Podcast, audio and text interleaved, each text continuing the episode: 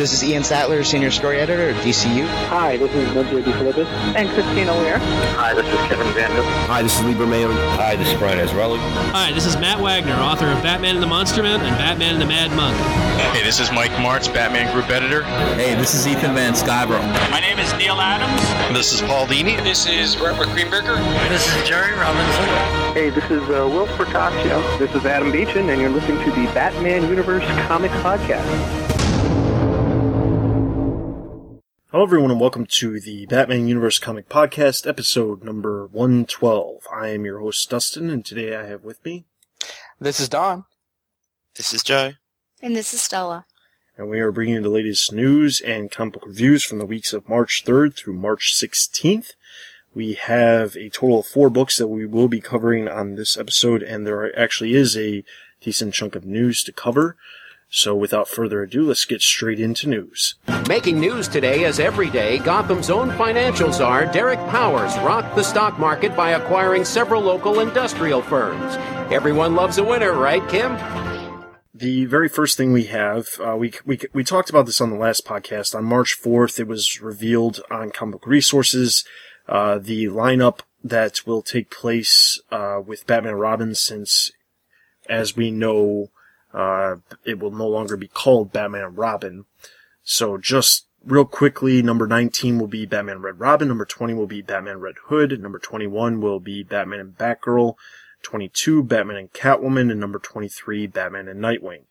So, um, they're actually, we're not going to talk about this that much right now because we actually do have a listener Q&A that, uh, we're going to talk about that relates to this news bit a little bit later, so we'll save our talk about that for later. Next up, on March 11th, DC revealed a variant cover for uh, the first print copy of Little Gotham number one, and while it's difficult to actually describe an image as much as I possibly can, it has Damian riding a cow as it's jumping over the moon and Batman is holding onto the moon, who happens to have a face like the Joker.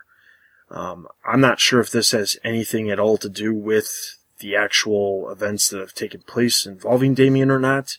Um, the issue, the, the cover is actually drawn by Chris Burnham, but I have no knowledge of as to why this has anything to do with the events that have taken place recently. I think it's a really nice cover. I think that's a really nice piece of artwork, but, uh, it's also kind of bittersweet in retrospect.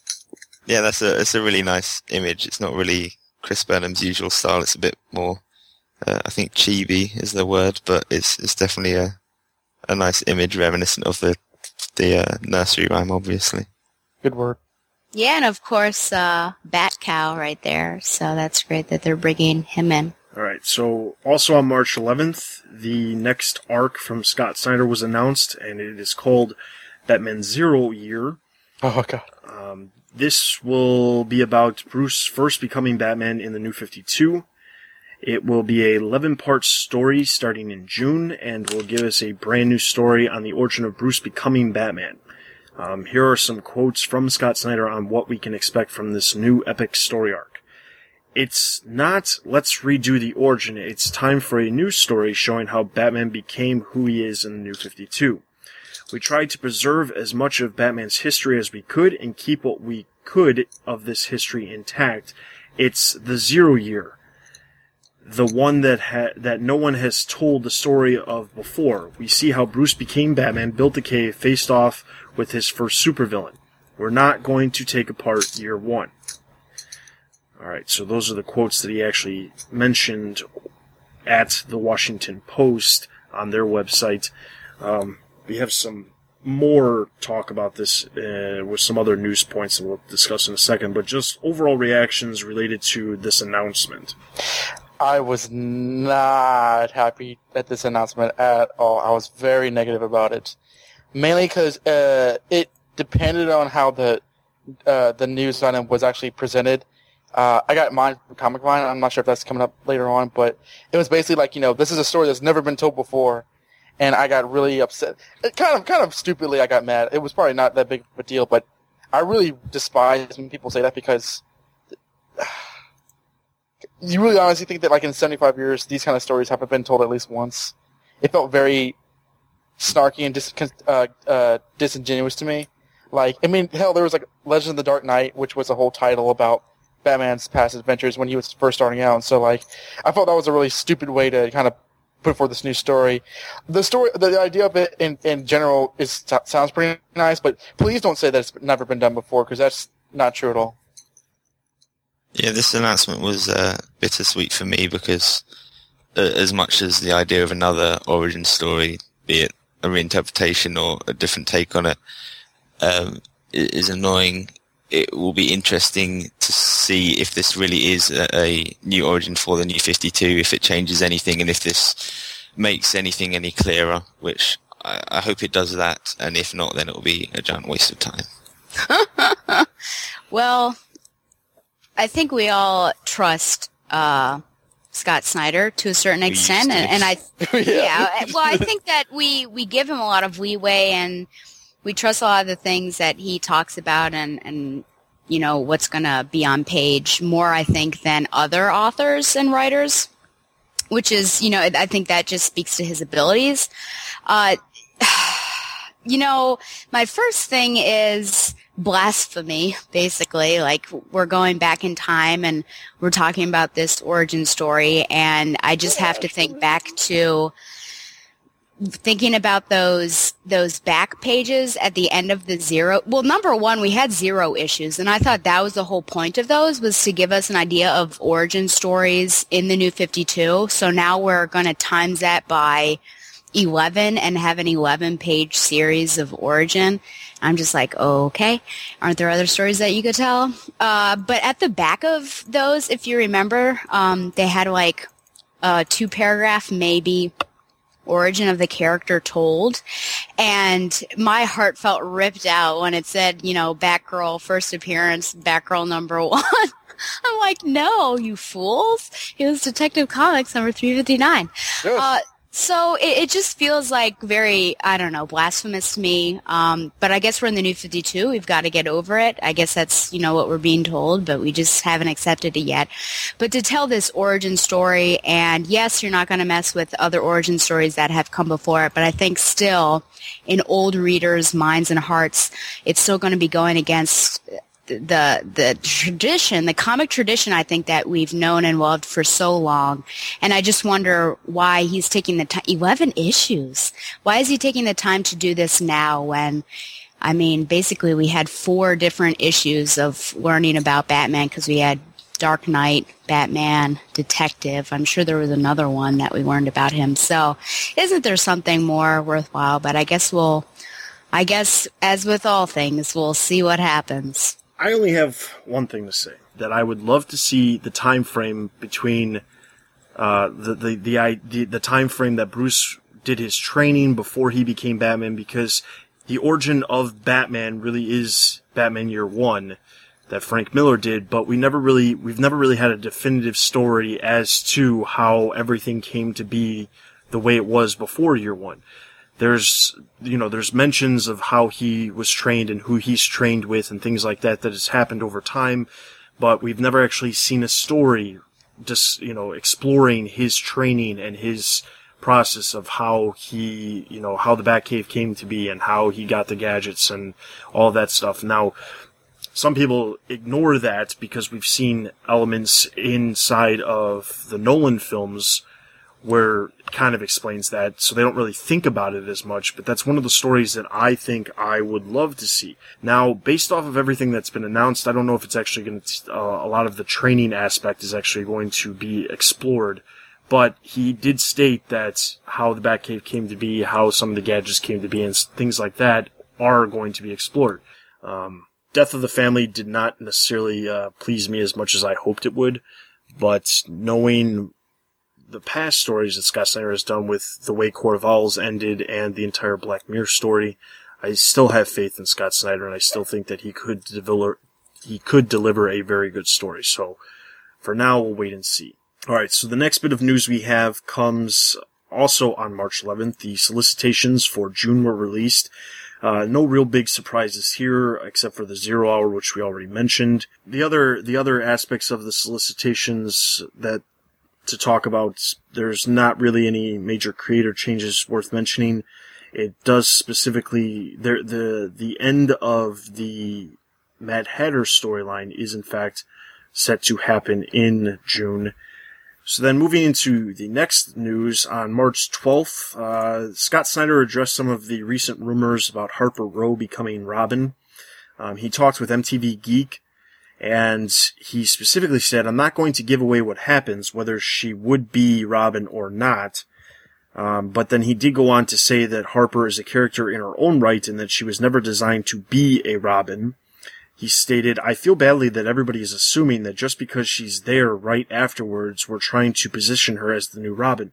But I can tell you honestly, everybody reading this, she's not designed to be Robin. What the creation of Harper Row was really about was creating a lens for me personally that I could relate to in Gotham. That would be like a kid or somebody struggling as a young person and you're trying to make ends meet. You're in this place that's really tough nobody believes in you and you have this incredible superhero in town that's doing these things that inspire you. Um, I don't have anything to say until we actually get to our review of Batman number 18. I am going to do the exact same thing. so then the next bit of news also on March 12th comes from IGN and Newsarama. This was an interview where Scott Snyder talked with both news uh, sources about the upcoming zero year arc. So we will read through this interview. I will read for IGN and Newsarama, and Don will read for Scott Snyder. My first question has got to be exactly how far back does Zero Year go? Well, it takes place in the continuity that's established in our issue Zero. So it takes place just over five years ago, almost six years ago. So this is Bruce traveling and training, or is it once he's back in Gotham? it's not about Bruce's training, although I don't want to give away whether you'll see any of that or not. With this one, it's really supposed to explore a period in Bruce's life that you've never ever seen before, and it's done in a way that will hopefully surprise you. For me, it was about realizing that there was a period in Bruce's life that was unexplored in terms of setting up Batman and becoming Batman that you hadn't seen in other books.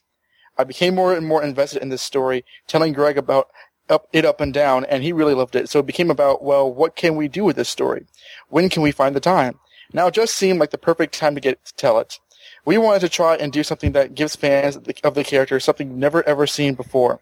So I can promise you that with this one, you might have seen the original or the transformative years of Bruce Wayne done a lot, but this is really our take and something different. While it's very respectful, and I hope you guys agree, of the past stories, of the past and stories that we love the most, it's also something that is, it's also something that is us trying to give you guys something that you've never seen. You mentioned that people are always wondering about the timeline of Batman's history. We always get questions about how Batman could have four Robins in only a few years, and how he fathered Damian. Does Zero Year address that? Is it meant to answer those questions? Well, I don't want to give away too much. It's definitely not designed to be an answer to those questions. It's, this isn't designed to be that. This isn't an informational thing about how the Batman mythology works or how the continuity is held together. It's really an intensely personal story to Greg and me about Batman's transformative years. So there are a lot of things that will be answered in it in terms of continuity. But I don't want to say that what they are, and it's not designed to be that. An answer to questions as opposed to being a story we really love to death. DC called this an event, and as mentioned, Batman number zero did tie into what was being done in Detective and Dark Knight with their number zero issues. Will Zero Year involve any of the other Bat family titles? No. One of the things that has been so wonderful for us is to be able to tie into the other books, mostly because I admire the other writers in the Bat Stable so much, and I'm friends with all of them. So it's a great joy to get to do stories where you're allowed to be more collaborative. But I do miss the idea of doing something that the way the Black Mirror was for me on Detective, where it's a story that is singular and isolated and particularly and particular to me, and the artistic team on the book just with me. It doesn't need to provide a platform for this uh, for the stories in the other books. So this story is intensely personal to me. Okay, so that's the end of that interview. So the thing is, it seems as if everything that they specifically asked about, you know, does this involve the training? He specifically said, um, it's not specifically about the training, but I'm not going to say whether or not we're going to, dis- you know, discover or, you know, explore that or not. Uh, is this going to clear up questions about continuity? It's not about that, but I'm not going to say whether or not we, we explore that area. Is it going to answer the questions about how we've had all these things happen in a few years. It's not about that, but I'm going to just say that, uh, I'm not going to say that we're not going to explore that. So basically, anything that was asked, he basically left it open as if it could be explored, but it's not necessarily about that. I'm growing rapidly more and more anxious about this story. I don't think it's going to be bad, but like, as I, as I kind of inferred before, I don't like retroactive continuity in the slightest. And I can kind of see where Scott Snyder's coming from, because again, this is sort of the, the, fan aspect of his writing perspective on Batman, where he kind of wants to tell his perspective of how he thinks Batman would approach certain things at the beginning. So it's like, on the one hand, I can't, I can't blame him for what he's doing, but on the other hand, it feels so I don't know. It just I'm not really interested to explore. You know, but you want to know how Batman became this because can't you do that in a miniseries or something? Do we have to do that? You know, for a year in the main title? Well, how many miniseries are they actually producing at this point? Everything is an ongoing until it gets canceled after seven issues. I know, but like, I, I, I wish there was another way to to have this story told without, you know, eleven months is a really long time. I, I, you know, I can't say much until I actually start read, re- reading the comic books themselves, but I am anxious. I'm not 100% negative, but I am not 100% positive either. I'm growing more and more irritated with Scott Snyder's interview technique. Because he never answers the questions. And to be honest, he's Scott Snyder, so people are going to buy his books anyway. He could say anything, but he always chooses to say nothing. And some of the stuff that he's talking about sounds, I guess, interesting and more of what I'm looking for in a, an origin or not so much an origin story, but I don't know because he's saying, yeah, it could be that or it could be something else. Yeah, she could be Robin or she could not. So yeah, just either answer a question or just like, yeah, I'm not going to answer that like they used to. I feel like, um, if he does it that way, like really sort of dancing around answers, then he can't really be caught, um, if he said that he did something and then he doesn't do it.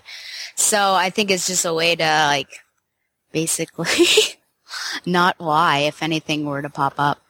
It's true. And then if his story has to change at some point, he doesn't get caught up in the fact that he said one thing and he actually meant something else. The the other uh, aspect of this is, uh, you know, like Joe said, he does dance around the questions a lot, but I think that also has to do with um, he I don't think he. It's the thing is the questions are very generalized. They're not very specific, and I think if they were specific, I think he would just straight out say, "I can't say that right now," because I, we've seen that in the past. But I think ultimately what it comes down to is that he is very good at trying to build a little bit of suspense for his story. I mean, look at everything we did for he did for Death of the Family. I'd say before issue number 17 came out, we were in high suspense to what was going to happen in that book, and then ultimately we were mostly disappointed by what happened in the book, but we expected something very big to happen, and it had to do with not only what was happening in the book, but also all of the PR that was also happening. Well, you know, I was going to say this until we actually got to the review, but I want to say this now.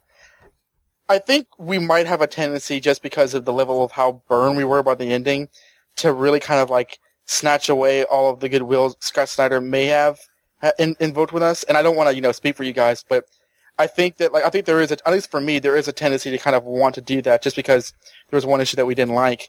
But we shouldn't because, you know, that was just an ending, you know. And endings don't really make or break an whole entire run up to this point. So uh, I disagree with that statement. Okay, I'll admit that I'm pretty butthurt, but that's, that's not going to change my reaction, particularly with uh, this issue of Batman as well. But I, am still upset with the whole Batman universe at the moment.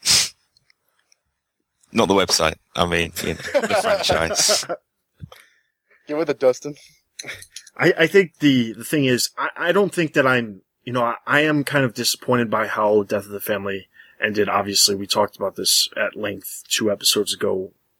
But the reality is, I we know that he's capable of delivering really good stories, as we've seen with Black Mirror, and to an extent with Court of Owls. I love the ending of Court of Owls.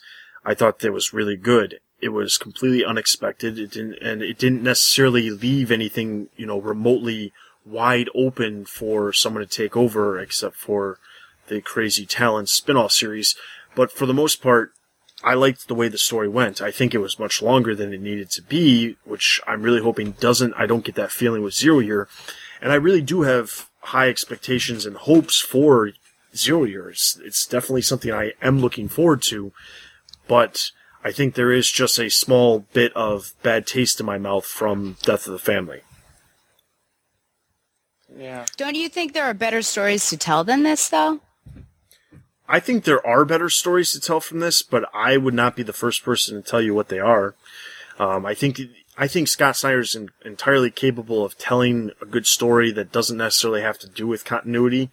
I mean, that's not to say he his story would not be in continuity, but I think that he is a writer who could, you know, write a story that that does not mean anything related to continuity and still make it work. And I think Black Mirror is a perfect example of that yes, Dick was in the cowl at the time, and that was pretty much the only element of continuity, but he brings in James Gordon Jr., which was, for the most part, completely outside of anything that was done before. And he created this, you know, really long story that's, in, you know, was really good, but didn't have necessarily anything to do with what was happening in every other book or in the DC universe in general, other than Dick being Batman. So I think it's entirely possible for him to tell other stories. Do I want to see other stories as much as I'd love to possibly see the time that Bruce trained? Uh, I don't think so. I, I really want to see this this time frame that, as Don put it, has been told in various different points, but never as a complete epic story. I mean, even still, though, I mean, we have Earth uh, One with Geoff Johns, where we have Batman being Batman but being very inexperienced and doing things for the first time. I mean, it's an interesting idea, but to devote 11 months to an idea which I, I gotta say again has been done before. I'm not saying it's been done before in famous stories or anything, but like I feel as though this is being advertised as like this whole unique and you know first of birth of thought story where you know the the possibilities are endless. And one number one, the the ending's already preordained because Batman's got to be Batman, and at the very end, it's like, I mean, with movies, cartoons, everything. If, I feel as though this is sort of just.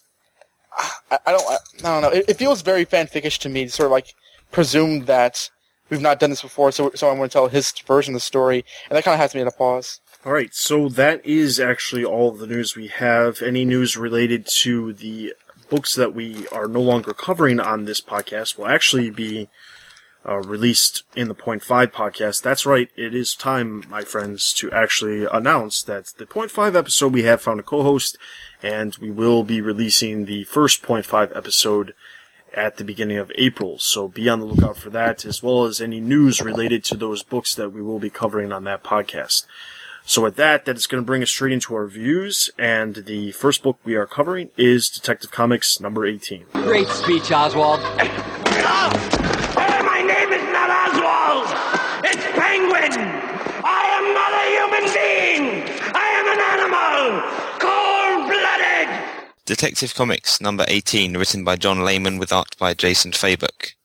The issue opens with Oswald Cobble- Cobblepot in Gotham City Zoo, retrieving a hidden cache of weapons. We then cut to earlier that night where Batman is in Arkham Asylum, presumably cleaning up the mess after the Joker's takeover. He turns to Cobblepot, but is forced to let him go as he is technically innocent. Oswald walks off, trying to get a hold of Ogilvy, whilst Cash, the Arkham guard, informs Batman that Zsasz has escaped. We then have a short sequence of Bruce looking presumably at Damian's grave to remind us all that Damien is dead, but then he's back to business as he begins his search for Zsasz. Meanwhile, Oswald Cobblepot is at his house, but two security guards won't let him in, as they say they're working for the Penguin before they punch him in the face. We then cut to the Iceberg Casino where Ogilvy receives a phone call from Cobblepot, who complains he can't get into his house, his cell phone is dead, and none of his credit cards work. Ogilvy then says that if Cobblepot manages to get online, he'll find that all of his accounts are in Ogilvy's name. As Cobblepot threatens to kill him, Ogilvy says, not Ogilvy, Emperor Penguin, as he hangs up the phone. Just then, Cobblepot looks across the street from the payphone and sees the Anne Ogilvy Children's Center. We then cut to Batman, who is flying around Gotham, kicking ass and waiting for us to show up. As he's investigating Cobblepot's break into the zoo, there's a disturbance at the Iceberg Casino. Batman crashes through the roof and discovers Cobblepot shooting up the building. He takes him out, and the police arrest him for trespassing and possession of weapons. Cobblepot is convinced that his lawyers will get him off, but then we see that they've already been made victim to Zsasz. The next day, Zsasz is at the Iceberg Casino to collect his payment from Ogilvy. We also see Miss Volkova from the Talon series, if you're reading that, giving Ogilvy the Man-Bat serum as he says he's going to fight fire with fire. In the backup, written by John Layman with art by Henrik Jonsson, amid an Arkham riot, Zsasz is cutting people up left, right and centre when he sees the penguin, and we get a little origin flashback of Zsasz losing all of his money in the Iceberg Casino.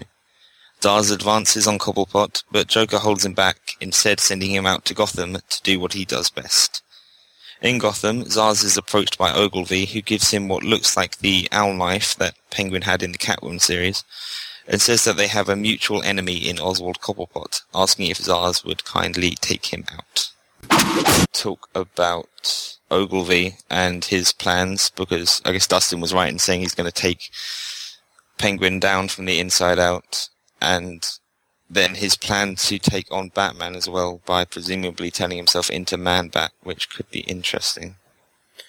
I the thing is, I you know we saw we saw a cover. I believe it was for the May issue. I want to say for Detective Comics number twenty, I believe. And we saw Ogilvy being some kind of weird looking monster, and this kind of explains how exactly that's going to happen because he has the Man Bat serum. This is actually one of the first mentions outside of Batman Incorporated of Man-Bat, which I found kind of interesting. Um, the other thing that's was that was kind of interesting is the fact that we saw the character from Talon who was working with that group that Talon met up with that was headed by his uh, ex, I guess, Flame, and she has left that group and she is now hiding from Talia al Ghul because of the, I guess, the assembly of that group that was in Talon. So she's now working for Ogilvy, which I find a little interesting. But then the, but the most interesting thing is the fact that she somehow was able to get the Man-Bat serum in her possession after she had already been not working for Talia al Ghul for quite some time, as was stated in Talon. And here's the problem. When you start having all these different things cross, all these different books you know, not necessarily crossover, but have all these interlinking parts. That's the, the, the, the problem where stuff starts to not make sense. Um, it was known in Talon, it was made known in Talon that that group that that character was working with, she was there for quite some time and she escaped the wrath of Talia al Ghul because she didn't want to be there anymore. So then she's working in this group in New York City, which uh, gets destroyed by the Court of Owls, and in turn she goes back to Gotham City and somehow comes across a Man-Bat serum from a person she hasn't worked with in quite some time, asking to hide her from the wrath of Talia al Ghul. Huh. It seems a little far-fetched, but I'll let it go just because I'm kind of interested in seeing what happens with this Man-Bat thing as Joe said, I did call it as far as uh, Ogilvy taking the penguin in from the inside out. I have to say it was perfectly played though because I almost think that I, I almost want to believe that Ogilvy actually planned on Cobblepot actually screwing up and Batman uh, catching him doing something illegal so that he could get caught. And I thought the explanation uh, when uh, when Penguin says, "Oh, I've got the best lawyers in the world," and we find out that Ogilvy actually hired Zsasz to kill Penguin's lawyers. Not to mention Penguin doesn't have any money anymore, so I don't know how do you pay those lawyers.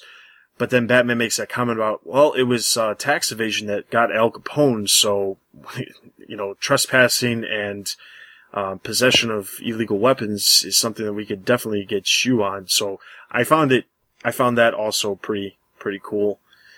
But overall, I thought this this was good, and I I like the introduction of Zsasz because even though we've seen Zsasz in appearance only in some of the other books since the New Fifty Two has started, I liked how um, they even did the origin story in the back of this back of the book with uh, explaining Zsasz, and and that that's not really deviating from the original one. Yeah, which I really liked. I liked that it was, you know, pretty dead on with the original origin instead of kind of adapting it to the new 52. Oh, well, I mean, it didn't, nothing about his origin needed to be changed. His ass is like, you know, he's not that old of a Batman villain. He's only around since the 90s. So there wasn't really anything that, like, demanded to be changed due to time or anything that like uh, I mean, they could have changed it, but like I thought, I, I agree. I, I like the fact that it was basically just reiterating the origin, and we guys kind of saw it. I don't, I don't remember exactly how if they had flashbacks when he first appeared, but it doesn't matter. It's, it's still kind of cool. I gotta say, um, I this is a a very decent, solid read, but like I could care less. And it's bad of me to say that, and I hate to say that, and I'm I'm sorry for saying that, but the fact that we have everything, every Batman issue, every Batman related uh, comic book has Requiem and has you know the characters reacting to Robin's death. This was the first one that I read uh, after Batman Inc. number eight, so I was anticipating how Layman was going to interpret that. And I suppose, in fairness, because it's his story, his title, he can't devote his time to uh, have Batman dealing with Jason's death, uh, not Jason's death, Damian's death. So for what we got was, you know, about as best as we could have hoped for. So I, I really can't blame him that. I have way more problem with that later on. But honestly, like, um, even though I can't be mad at him for how much time was devoted or how little time was devoted towards Batman brooding over D- J- uh, Damian's death, I st- it's still I still find myself checking out of the story. It's a decent story in and of itself, and if I kind of go away from the book and come back, it's a fine story. But with Damian being dead and, you know, Batman, you know, feeling uh, horrible about that, and all the characters supposedly feeling horrible about that, I have a hard time investing myself in anything else. So when I, whenever I see the Requiem uh, titles, I or covers, I assume that it's going to play somehow into the plot of whatever plot's going on. So like the overall story I thought was fine. Um so I'm sad I guess when I, you know, open or I look at the cover of the comic and I see Requiem and like a very sad oh kind of is reminiscent of whatchamacallit of uh Death of Superman because he's holding his cape. But you know, you open it up and really how much is there even about that? Not really anything besides him being upset and really almost ready to take it out on anybody and of course He's worried about the death count being even higher with Zsasz on the loose. I really liked the uh, Ogilvy uh, parts and just seeing somebody get sort of the best of Penguin. Um, even though Ogilvy is not like, you know, my favorite character, I think it's cool to see a villain get sort of trumped by another villain and how this is sort of all unfolded. And I think that's pretty interesting. Zsasz, I like that he's out now, you know, in this uh, New 52 context, but I don't necessarily enjoy the way that they brought him out as much as you guys do. And um, it, it was hard for me to connect the murders of those guys that we see. You said his lawyers, which I was a little conf- confused about that. But then when Batman says the killing started in Iceberg Lounge, is that where the lawyers were? Zsasz killed his the Penguin's lawyers as right because Ogilvy told him to. And then Uh-huh. the police found the bodies. They didn't discover the murder. And there's also a report going on saying there's trouble in Iceberg Lounge. Yeah. That's live. So Batman went there because that was happening, whereas Zsasz had already killed the victims. Gotcha. Okay. Uh, so there was, I, I think there was just like a strange uh, connection. I guess maybe that could have just been me like not reading it correctly, but I, I feel like maybe they should just kept the focus on Penguin and Ogilvy rather than we're just sort of insinuating this third character that somewhat connects the two. But I think it, it felt more forced to me than natural. But I think Zsasz is, I mean, he's a crazy, crazy guy. Uh, and, and I think he's a fun villain to have around. Do I see him as the type of guy who would sit at a, a roulette table and lose his parents' fortune and then go after Penguin? Not so much. I kind of always see Zsasz as this guy that's always had this sort of sick problem. Uh, and it just progressively got worse. But, um, so I, I mean, I guess we'll see. You know, New 52 switches up the, the different people, but it'll be interesting to see where Ogilvy goes from here. And I too, with Dustin, totally agree about that woman, uh, because I just thought right away that was very weird. Um, when it says, "Oh my gosh, she did see Talon number three. and I thought, "Wait, Talon number three that happened like several months ago." And the way that this reads is that she left Talia's service and she went right to Ogilvy.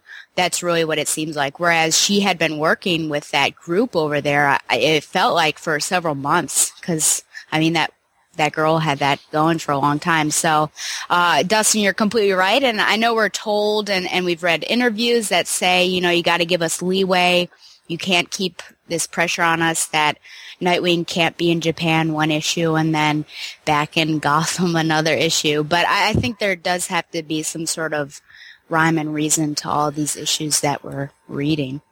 It's been multiple months since Talon number three, so it's not like this, ha- you know, this just happened and they're just referencing something that just happened. I get that, you know, things can change. Honestly, if this took place two, three issues ago, instead of having the death of the family stuff, maybe it would make a little bit more sense, but it didn't. So maybe the element of death of the family in Detective Comics kind of threw this story a little off, and that's why we see this odd situation where it's months and months after that event actually happened. I think with the the, the woman at the end who I, I think we can all agree that no matter how much money she gives Ogilvy, Talia is going to kill her. So that was a bit pointless. Um, and I think with, with Zsasz, I, I kind of agree with Stella in that I think the most, for me, the most interesting part of this book is definitely Ogilvy and what he's doing to Penguin. So having Zsasz in there, although it was like a, it made sense in the overall story, it was a, it was a bit odd. It, it didn't need it in a way because like Dustin said, Penguin lost all of his money, so how would he even pay his lawyers? to uh, you know to help him in the first place. Um, I also I prefer the design of Zsasz in the yes. uh, the backup. Um, just because I, I, really liked um, Dustin Nguyen's portrayal of him in uh, Streets of Gotham, and uh, it, that was more reminiscent of that than with the the goatee. But uh, it was, you know, like I like that they kept it fairly or pretty close to the the original uh, interpretation of the character. So I like that. I do like Zsasz as a villain. I think he's pretty cool. The only thing I was wondering is, would he really? Could you really hire him to do something? I guess if he sees all life as pointless, then he wouldn't mind taking someone's life for money. But it, it felt a little out of character to me. I'm not. I'm not sure why. I was going to mention actually because I was thinking about it. I do think that like this version of Zsasz is a bit more a bit warmer towards humanity. Like traditionally, at least, Zsasz is actually like a very like a serial killer kind of like you know wide eyed. He like he calls people zombies and stuff. Like he's he's like not a guy who's like who has a full deck, you know. So like, I'm not sure if that was due to the art or whatever, but I was surprised to kind of see him, not not in the flashback, but like you know when he's actually an established killer, kind of see him a little bit more quote unquote normal than he usually is. That's that's neither. I don't. I don't care all that much as long as long as he doesn't have any emotions. The other thing I, I, want to bring up quickly is uh, this is kind of in most of the books, but the just abrupt. Let's tie into what's happening in the entire Batman universe by having a two-page insert of Bruce reacting to Damian being dead. Now, I don't know about you, but it kind of fell out of place. It felt as almost as if those two pages were added in after the fact. and then the one the one comment that was made by Alfred to Batman about the Penguin, and then Bruce made the comment about, "Oh, well, I told it. I, I once told Robin that." And then they referenced going back to Detective Comics number three to actually see that comment. I just wondered what you guys thought about, and we don't have to bring this up in every single issue. I, I will just bring it up now because we're we're, this is the first book that it happens in, but what did you guys think of the just abrupt, hey, guess what? Damian's dead in every single book? I think that this was one of the least offensive um, versions of it, but it, it's very repetitive throughout all the titles.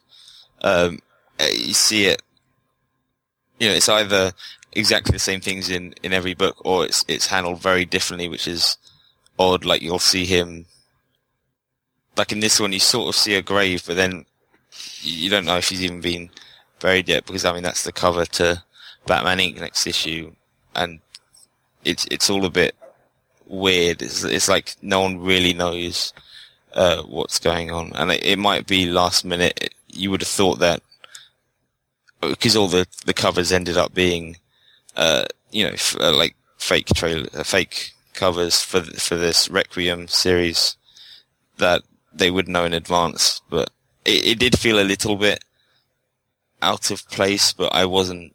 I, I wasn't really upset by it. I think that I would be questioning why it wasn't there if it if it wasn't in there.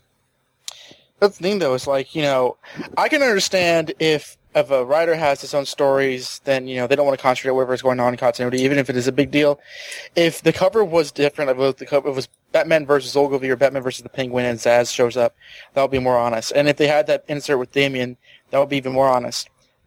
Don't make the cover something that the issue is not, because the cover is concentrating on barely two pages of of of of, uh, of a scene that doesn't have nothing to do with the overarching plot, and that just you know I was excited to read this because I assumed that Damian's death would resonate in this issue, and it doesn't.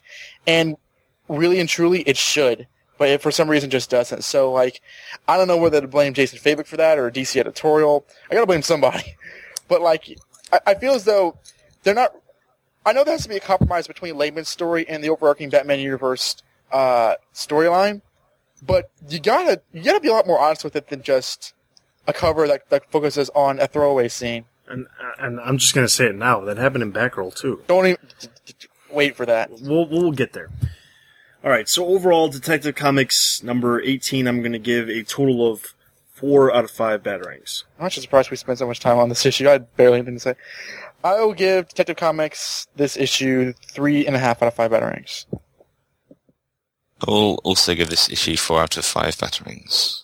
About the those two panels there, I'm glad they at least talked about it, but I think there just are better ways to to to discuss and put into play this death. Um, and it seems like the best way, in fact, was Batman and Robin, which is, I guess, fitting. Uh, but I don't know. It did seem superfluous, and I, I guess you you're going to have a tough time not being redundant because this death, if it's going to appear in all the Bat books. Uh, but I think it is such a powerful moment that it does need to be addressed and not sort of shoved under um, the proverbial rug. Oh, 3.5 out of 5. All right, so Detective Comics number 18 gets a total of 4 out of 5 batarangs. Let's move into our next book, Batman number 18.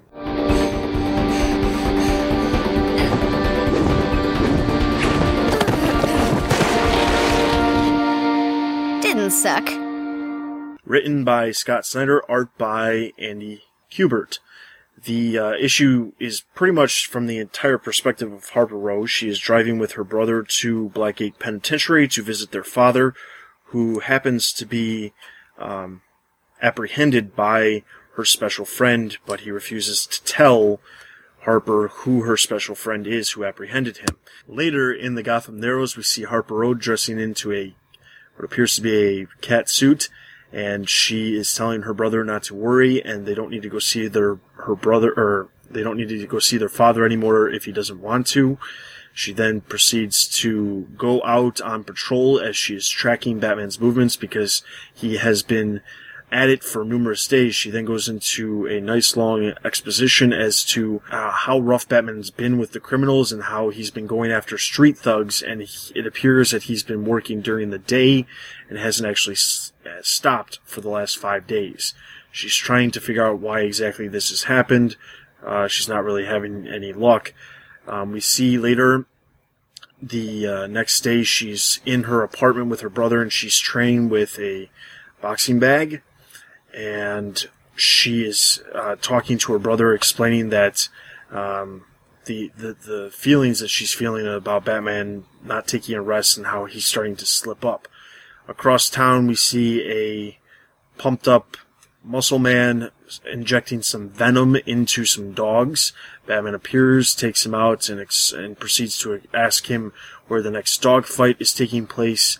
Uh, after the man ex- explains that he has more backup dogs to actually help the one dog that will not last very long, Harper appears, proceeds to kick the man in the face, and then uh, lets off a machine that actually puts all of the dogs out of commission by only, I guess it's like a, one of those dog whistles that really annoys them. Um, after she kicks the guy in the face, she shoots him in the crotch with a taser. And as the guy is about to go after Harper Row, Batman takes him out very quickly. Batman then proceeds to tell her um, that she's doing everything wrong and she should not be there, and proceeds to hit her through a very close wooden fence. He then explains that this is not a game. If you pursue this, you will die. Do you understand me? Which brings her to tears. He takes off, telling her to stay the heck away from him. Um, then later on, the next day, she's talking to her brother and says she's not going to give up. Um, we see that her nose was broken in the exchange. She has a set of blueprints or a map that she proceeds to take to Wayne Tower to meet with Bruce Wayne. Bruce Wayne, who looks like he's growing a, a nice beard, um, proceeds to be told by his assistant that someone is here to see him. Uh, Harper Row is the person who proceeds to tell him that she needs that that Bruce Wayne, knowing that he financially backs Batman, needs to get a hold of Batman because what he's doing, there's something that is off. After she unrolls the blueprints, she proceeds to tell him that this is meant to help him. He proceeds to say, "No problem, I will get it to him," and she's quite happy, and she she leaves. Later, we see Harper Row back in her cat suit uh, on the rooftop in Gotham, approached by Batman, who apologizes for breaking her nose and also explains, "You can train all you want, but it's it's this is a this is a very tricky business, and you need to actually make sure this is something that you would want." She then confronts him about apprehending her father, which says that, and that which he then says he did it because they, he didn't want their father to rub off on them. She then leaves and proceeds to tell Batman there's a message that is going to happen, and he tells her that she he's about to go home and sleep, and we then see the last page, Wayne Tower having what appears to be the word resolve imprinted on the side of the building. And that is Batman number 18. It is. All right, so Batman number 18, taken from the perspective of future Robin. no, no, no, no. Okay, so here's the thing. Um, I said I was going to talk about this earlier when we talked about the news. This this is what I want to talk about. So, even though Scott Snyder says that she was not designed to be the next Robin or to fill in the gap for Robin, which you know it's entirely possible that this was this was planned way before Scott Snyder ever knew that Grant Morrison was going to kill Damian at this specific time frame. But I just think it's extremely poor timing for this to happen if she is not supposed to be this. Um, the cover for, I believe it's Batman. There's a cover that I saw that involves Harper Row. I can't remember exactly which cover it is. I assume it's Batman. That has Harper Row in this cat suit's black costume. They're really trying to put a lot of attention on this character, and to me, it just comes across as if it's not, if she's not supposed to be Robin, and it's really supposed to be just a straight, you know, this is just a character that's inspired by Batman. It is extremely poor timing. Do you think she could just be like a Wendy Harris to uh, Batgirl, though, where I mean, she's a character in her own right, and then she is sort of taken into the fold, and she well, she doesn't necessarily become Oracle, and we'll never know if that was BQM's uh, you know plan, but that she is helping out in some sort of form with Batman, but she doesn't take on this iconic role of Robin, and she does remain this character, which is what Scott Snyder said. She just stays Harper Row. Do, do you see that happening? I I think it's possible, but then what's the necessity of her training with? What's the point of her trying to take out bad guys? I have no idea. I just I want to know your thoughts on two things: um, the necessity for a cat suit and Jesus. the necessity to take out villains and not just deal with the tech aspect that she was originally introduced to do. Okay, here, here's the thing, homies. This is basically, to me, in this part, because we did that special recently, like more of a Carrie Kelly kind of situation where she's inspired by Batman to do something with her life. She explains at the end of the story how when her mom died, she threw herself into work and didn't want to do, you know, much of anything that was, that was good to her. And, um, I'll say right now, now I have no idea why she's running around in a cat suit. Or here's a, here's a better question: Where does she get the cat suit? Where does she get the money to get a cat suit in like the ten style? Where does she get the Where does she get the money for all these gadgets and stuff that she has too? Yeah, that that that really like I was like, what, what, what? You know, I'll we can get to the Robin stuff. We can get into like you know how, how annoying she is in this issue, but like that was the one thing that I was reading this and I I, I went to a complete halt. Like where did she get the money to do this stuff? It's it's a complete jump from I want to help Batman and I I have these little bat foxes and you know finding them around around Gotham to like you know she's dressing up like like like a cat burglar and you know it's just like you know this thing over her head and gloves it's it's really ridiculous. I mean I can buy her I can buy her motivations and her actions but like this is a complete jump like because she's she's shown to be poor. She they live in the Narrows. Like where did she did she steal this stuff like? I don't. I, I, I don't think there's a, there's a readily readily available explanation as to where she got this technology. I'd also say that probably Vigilante 101 is don't have bright purple hair and a nose ring, which can be recognized in and out of costume pretty easily. The answer is yes. No, yeah. I mean, it's, it's also funny because that catsuit really clashes with her initial design. Now, she's supposed to be like this really kind of alternative looking character with the nose ring and the purple hair and the hat. She looks like Tank Girl you can't have Tank Girl all of a sudden in this body fitted, formed, you know, kind of like stocking catsuit with gloves and you know this this impressive physique. It's just you're you're making this character something that you, that was never really. I'm not gonna say possible, but like wasn't really made to be in her initial couple appearances. I'm not saying that she can't do this, but it's a big jump from like you know person wants to help Batman to you know somebody who swings across rooftops. And it's just it's really laughable. I think now that you mentioned Carrie Kelly, that there are a few, quite a few resemblances between the two, and then going on to Stella's point, I mean, could there be a chance that she's basically Robin, but they don't call her that, or something along those lines? I mean, there's no way of knowing if she will be or not because, you know, Scott Snyder's not saying either way. He's definitely not saying no, but I do want someone to actually discuss the the the jump from her being the tech person to now she's trained to beat up bad guys though. I do want someone to say something about Well, I think that she it, well, first of all, I do, you know, I hate to to say this, but she sort of reminds me of the good old Batgirl. uh just in the fact that I can see that. She's not wanted at all, basically she's female. She's, you know, underestimated. Batman's basically, no, you're going to get yourself killed. This is not, you know, your line of work. Uh, she's, she's smart in general. She has a good heart. She's tech savvy. Um, it, it really feels like, uh, sort of the, the Bronze Age, Bronze Age Batgirl to me. Um, I think in the end, you know, Batman's going to somehow open his heart because he always seems to do that. How she, well, I think she's still going to be that tech person. I mean, that's her thing. Uh, we saw, I guess it was in her focus issue. I honestly don't remember if that was 13 or something like that. Um, that, you know, she was following him around with those black boxes and she got yelled at by him then. How she's getting that tech stuff, I honestly don't know.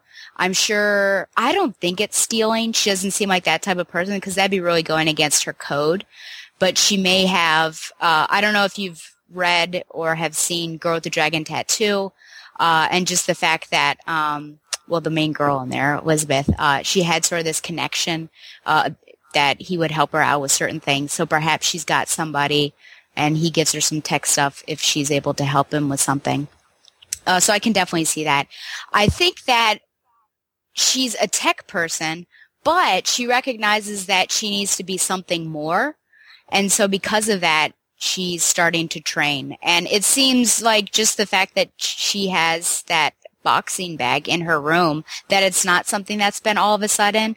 I think it's just something that's been all of a sudden for us because besides that one issue that we had seen before, again, I don't know if it's issue 13 or not. It just kind of pops up in my mind. Um, you know, we, we didn't get too much of a sense of her home life, only, only a little bit. Uh, I, I would have to look back over that issue to see if there was a boxing bag in there. But I think that's just her awareness that she needs to do something more. And even Batgirl does that because in the very beginning, and, and I'm talking you know, 1969 here, folks. In the very beginning, she had that intellect. She was a librarian and everything, but she realized that she needed to start training if she actually wanted to do this. And so she took all sorts of, uh, well, she actually had a boxing bag. She, I remember she talking about, I need to make my body firm because it's a very awkward line that she said. Uh, so, so I don't know. Now it, it's just like, oh my gosh, this is back row right here, basically, but a gothic style or emo style one. So it, it's not that off base for me. I can see how it is uh, for like you just because we haven't seen it before, but it, it seems like it's going down that line, anyways. Well, when you put it that way, I I can totally buy her wanting to kind of train herself up to be ready to take on anything. That actually, that, that actually, I mean, I think I was just too eager to say what the hell, but that actually makes plenty of sense. It just, I still don't know where she got the money to get, get this cat suit. That's, I that's think she's, thing.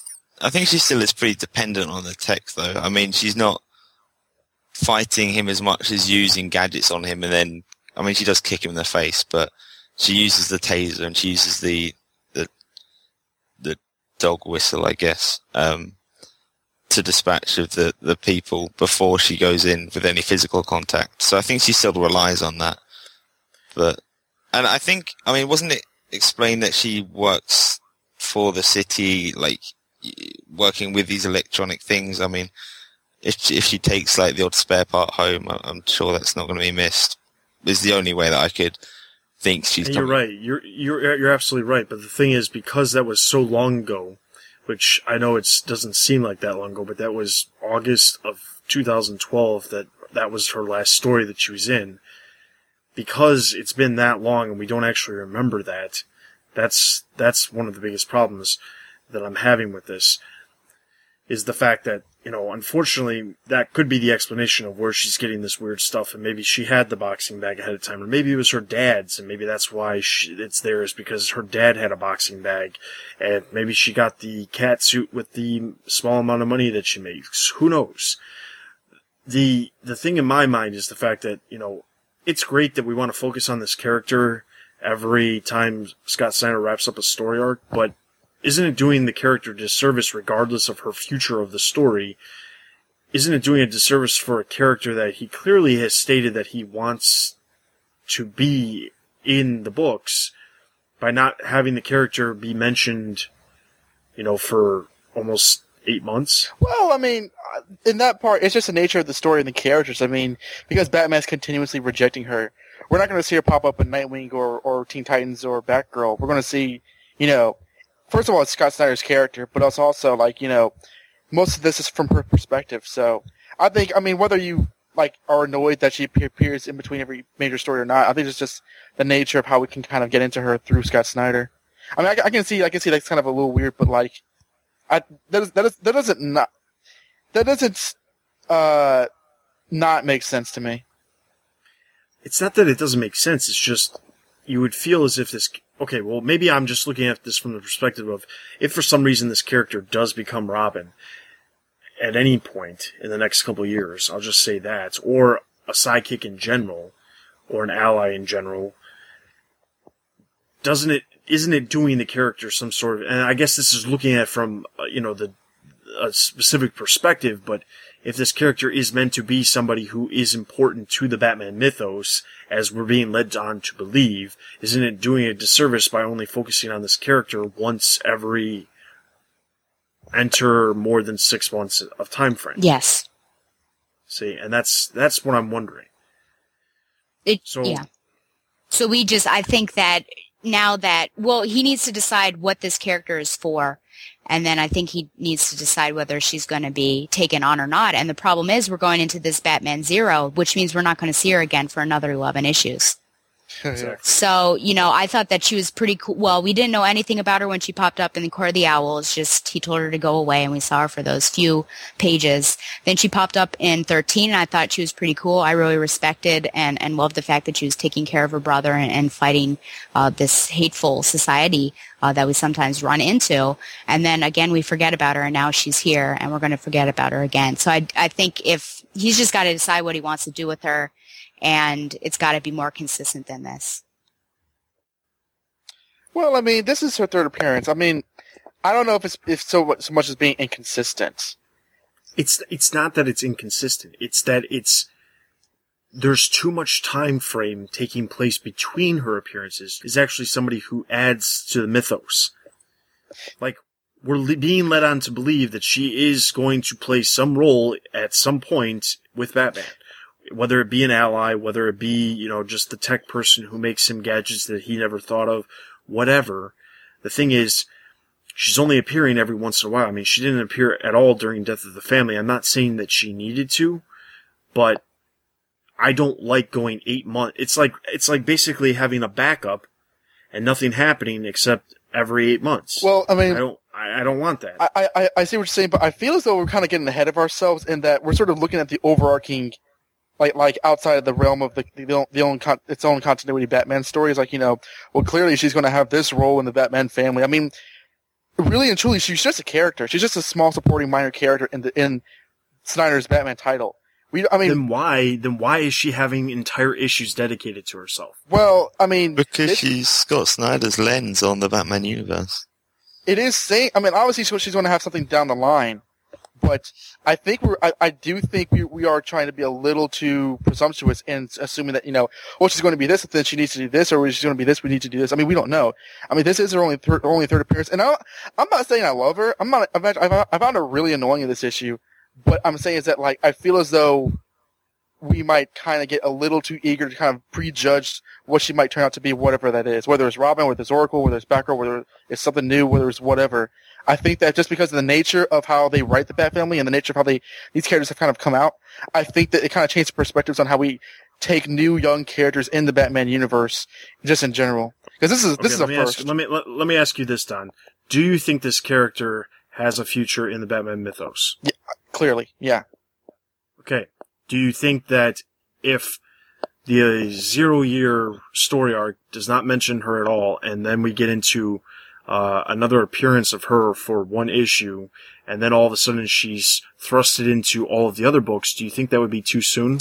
Well, honestly, I appreciate that she has these sporadic appearances because I feel new characters are really hard to take in general, and I think that if she did, I mean, I think it feels a bit mandatory after every other issue because that's sort of being like, you know, that's sort of like reiterating her character. But if we have her any sooner, like, you know, she appears in one issue, then she appears all the time, there's a chance that she would be inundating the readers. So I think Scott Snyder is trying to play it really close to the chest and kind of spread out her appearances. So I think it's just a, a matter of personal taste. I don't, I, I don't mind that she appears in between each different, each, each major storyline. I think Don's got a point in that we should probably stop speculating so much and just kind of see where it goes. But it's, it's definitely hard not to wonder because I think she has a future in the Batman universe, but I think because of Scott Snyder and what he's going to do with her, uh, when if he stops writing about her, I don't think anyone's necessarily going to pick her up. Um, in terms of the the timeline for us as readers, yeah, it's, it's ages. I mean, but like Death of the Family wasn't that supposed to take place over two nights? So I think the the character is popping up more in Batman's in you know in Batman's life more frequently, but for us reading it, you know, it's it's uh, you know we get an issue, then like three issues later we get another one, then four issues later we get another one. Now it's gonna be like eleven issues until we get her again. Presumably, she's like bookends to Scott Snyder's huge storylines. But I, I, agree that if we then have her at the end of this uh, zero year storyline, and then it's like, oh, she's back again, and then everyone's like, oh, okay, she's back. Then that would be way too soon. I think she needs to. Oh, sorry. I think she needs to show up more frequently, but not all at once. I think it needs progressively more frequently.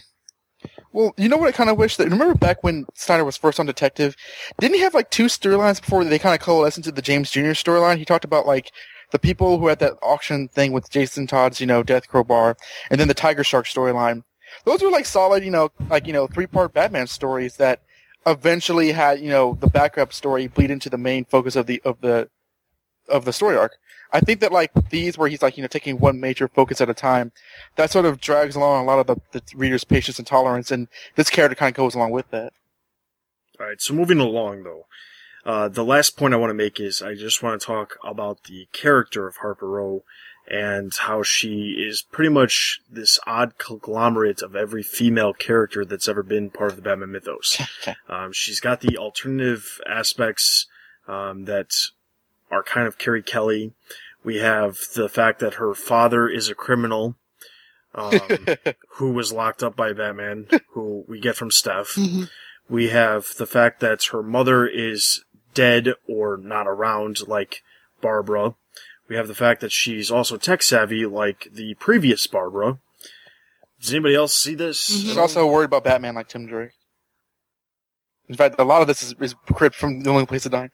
Yeah, Um, yeah, and she's tracking his movements and starting to obsess a bit over him like Tim Drake. Well, yeah, I know that, that was actually. Well, I'll, I'll answer your question with a question to be incredibly annoying. Do you think that like this was sort of redundant? This whole issue. Do you think this was redundant, or does this sort of issue need to be addressed because Damian had just died? I don't see how that has anything to do with my question. Well, that's the, the question is because you know it, we're, saying that this repeats a lot of the same tropes of the other you know past partners, like you know Bar, uh, Carrie Kelly, Stephanie, Barbara, and like like the storyline part. I feel that though we're kind of getting at the point that this is a, a very like they- they're kind of introducing Harper Row or reintroducing her by basically stealing from other storylines. Do you think that this is a way this this kind of had to happen, or do you think that like it was just kind of a lack of creativity?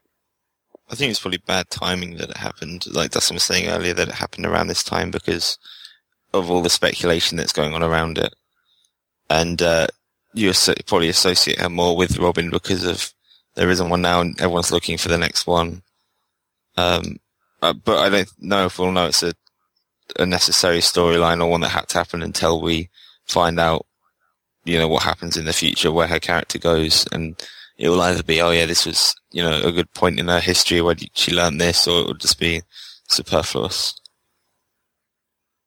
my thing is this. Obviously, Batman is going to be very upset about the fact that Damian is no longer around. And, but he's, he's essentially turned into the crazed Dark Avenger that we've seen in other stories in this story. We don't really see that in the other books, mostly because there's no, not a reason to focus on that. Um, there's not a reason to focus that on that in Batgirl and in Detective Comics. It almost is as, as if he gets right back to work to keep himself busy, which is understandable. But he doesn't turn into the crazed person who goes on this, you know, no sleep rampage for multiple days. So I mean, in my mind, I think that it's not really necessary. I I don't I I imagine that this Harper Row's story was going to tie in some way to whatever was happening with what was going on. I just, uh, I, I have a really, I I have a really hard time understanding exactly how this all played out with the writers planning their stories and then using this specific month to react to the death of Damian that was happening in Batman Incorporated that let us not forget was delayed one month and was pushed back one month back in July. So how could this have all been timed perfectly to coincide to me, it just seems like writers would plan their stories out way in advance. So I feel as if maybe this, the intent was to further focus on Harper Row, and then it was just, let's use this story that is this one issue focusing on Harper Row to also deal with the fact that, or to react to the fact that Damian is dead. I think it's unfortunate that like not a week after Damian dies, we're already. I mean, like, I, it's bad luck for Scott Snyder, but we're already wondering who's going to be the next Robin. That's I don't know what that says about the fan base for DC Comics though. All right, so Batman number eighteen, I'm going to give a total of three and a half out of five batarangs. I'm very mixed on this issue. Uh, I kind of like at the, at the very end how Batman's a bit, uh, you know, like, you know, you think that's good enough, you know, I don't care what you do, I'm not going to make you par- partner. But at the very end, he's a little nicer to her. It's not just the angry Batman. Uh, conversely, I found her kind of annoying this issue. Art was excellent though. I don't know. I agree. Three out of, three and a half out of five batarangs. Yeah, I definitely liked Andy Kubert's art on this issue. Uh, I also really like the concept of the tightened dogs in the dogfight. I just thought just that small element was a really cool idea. But uh, Harper was kind of annoying. I did like it when she got punched in the face though, so Yeah. that might boost it up for 0.5 for me. But I didn't like the ending just because that the the lights on the building it just looked like an R to me. That's all we saw, and then I'm not sure if that was meant to be like representational of Robin or if that's just what I jumped to, and that got me questioning loads whether you know people knew about it or she knew about it, and I didn't know what was going on. So I will give this a three out of five batarangs. It's it's it's a hard hard thing. Uh, you know, uh, but I still I think she's got promise. To be honest, I she's getting a bad shake because of when she has popped up, and I'm sorry for that. Um, the issue for me, and this issue, in fact, is because it's so focused on Harper and we're not focusing on the pain of Batman only through Harper are we able to see that and and we get a glimpse of what he's been doing and going through it. But it does really seem like lonely place of dying because I remember Tim saying the exact same stuff that you know he's like out of control and he's beating him up and he's there's something wrong uh, four out of five batarangs. all right, so Batman number 18 gets a total of three and a half out of five batarangs. Let's move into our next book, Batgirl number 18. Once you two are out of the way, ain't gonna be no one to stop me. Don't bet on it, Gruesome.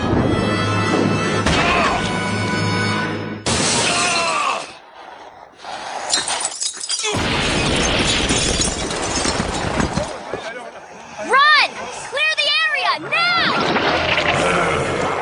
Batgirl number 18, written by Ray Fawkes, illustrated by Daniel Sampere. Uh, this issue begins with the last issue left off. Batgirl is in the middle of an explosion set off by Firebug, while her brother James Jr. is telling everybody her exact thought process as though he were uh, a telepath. Um, saying really flowery language like, you know, Gotham devours its heroes, they are tested to death.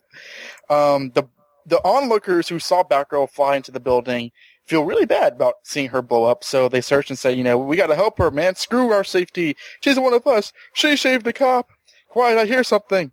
And then they see, you know, a triumphant Batgirl, bloodied and battered, rise from the ashes as they say, "What a pair of games!" Oh, they don't actually say that. So the next page, we see uh, Detective Bullock and um, Commissioner Gordon round up some more of the Joker henchmen from the last issue when Batman gives him a text uh, to meet him on the roof. Batman, who's uh, presumably sad that his son is killed, uh, surprisingly tells Commissioner Gordon that, that Robin is dead, which I will get into that. So Gordon's racked with horrified guilt and sorrow, calls his daughter, says, Barbara, I want to tell you that I love you. You know, times like this, you gotta tell people that matter to you how much you mean to them. Oh, what's wrong, Dad? Did something happen? Robin is dead. Barbara says, eh, that's interesting. Talk to you later. Oh. And, um, after she hangs up, she says, Oh, Rick. And then calls Richard, Richard Grayson, who's also Nightwing, says, I heard about Damian. Please talk to me. But he's too busy. So she basically forgets about Damian the entire rest of the issue and goes upon trying to figure out where uh, Firebug's going to strike next. But she gets a call from her brother, James Jr. James is saying this like like pseudo I don't know what this is, this is about. This really creepy stuff about, you know, if I, if I found you, I could have knifed you when no one was looking. I could have written on your face with a Sharpie. I could have done all these horrible things to you. But she says, I'm ready for you, James. Just try me anytime, any place. So she suits up as Batgirl and tries to, uh, get the Firebug situation taken care of before she goes after James. So she finds Firebug really easily and just takes him down without, you know, much, there's a battle, but it's not really any big to do. So on her Batgirl cycle, she flies towards where she thinks she's triangulated James' position, but James has already left. He uh, knifes a bat to a wall, saying, "Hello, Barbara, nice try." In Bat's blood because he's dark, you see. And calls his mom. He tells his mother that Batgirl uh, Barbara is under his uh, capture, and if they don't show up at the aquarium, he's going to kill Barbara and have Commissioner Gordon eat her. Shall we say 5 p.m.? Next issue, Batgirl Murderer. This issue. I, I don't know what to say about this issue, honestly. I remember laughing at the cover because it was ridiculous that Barbara would have such sorrow over Damian. Although I wouldn't say it's out of character, it's just she's not that close to the character. And in this issue, she barely noticed him dead, which I found I found that to be ridiculous. I don't care. It's like you know, oh, I can't worry about this now. I have Firebug to deal with because he's worth a damn. It's just, uh, and I don't know. I, that that took me by surprise. Um, Ray Fawkes, his narration, I think I kind of liked the last issue. This issue, I don't like it. I really don't like how he writes uh, James Jr. It's really pretentious. It's very, very like I don't like his whole getting inside Barbara's head kind of narration because at no point, at any point, is he really this perceptive to just know her and you know know her every move. I, d- I did not like that, but um, this is another issue which, which advertised Barbara's reaction to Robin's death, and it's another misnomer of an issue in that she has no reaction. So I was I was really taken aback by how she didn't give two craps in a damn about Robin being dead. But what did you guys think? How, did that? Oh no, no, she she did, she did, she she did care. She called she called Dick to say, "Richard, can I talk?" And he snuffed her off, and then I guess she just got over it. As a single tear rolled down her face. Dramatically. I thought that was. I thought the entire scene was crap. What did you? What did you guys think? I agree. I think it was completely out of place. Did anybody? I don't know. We didn't bring this up before, and there's not really a reason to bring it up for the next book, so I guess I'll just bring it up now. But did anybody think about the fact that how is everybody reacting to Damian being dead in all these books if everything that caused Damian to die is still taking place? I know. I know. Like, like we don't even know how the story's ended. Like, he's dead in the last page. He's not dead in the first page of that issue, so it's like yeah. this all happens like you know a day later.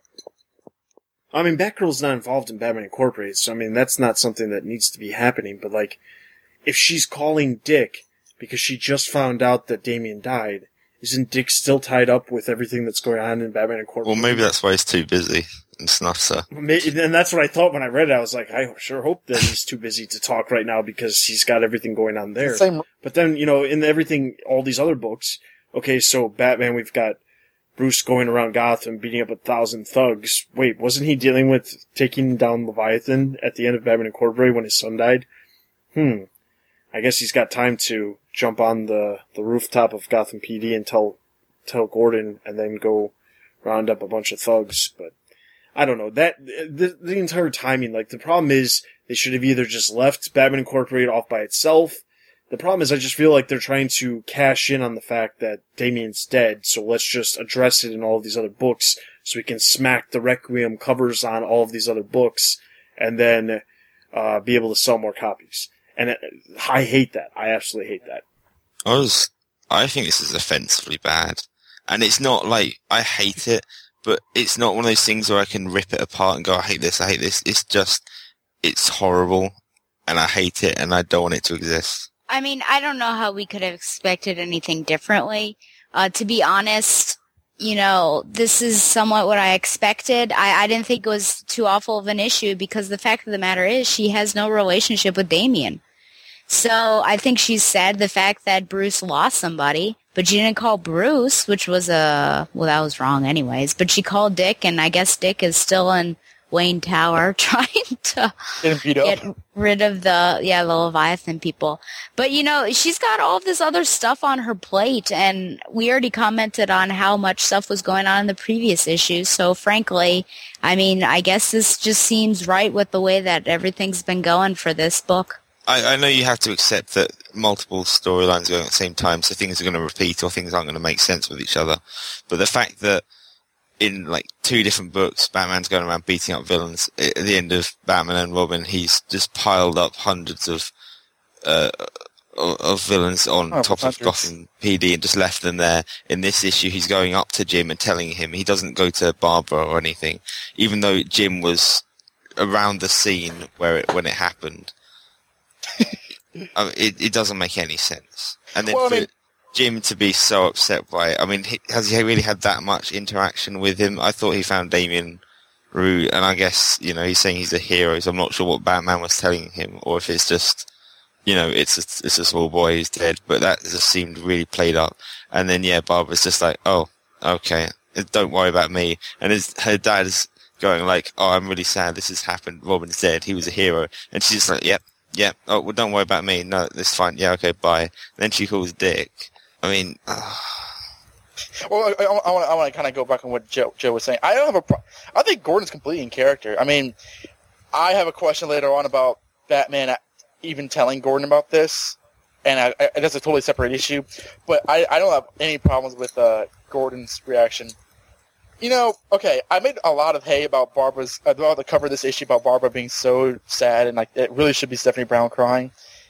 Um, I know that Barbara has barely any any action with, with Damian.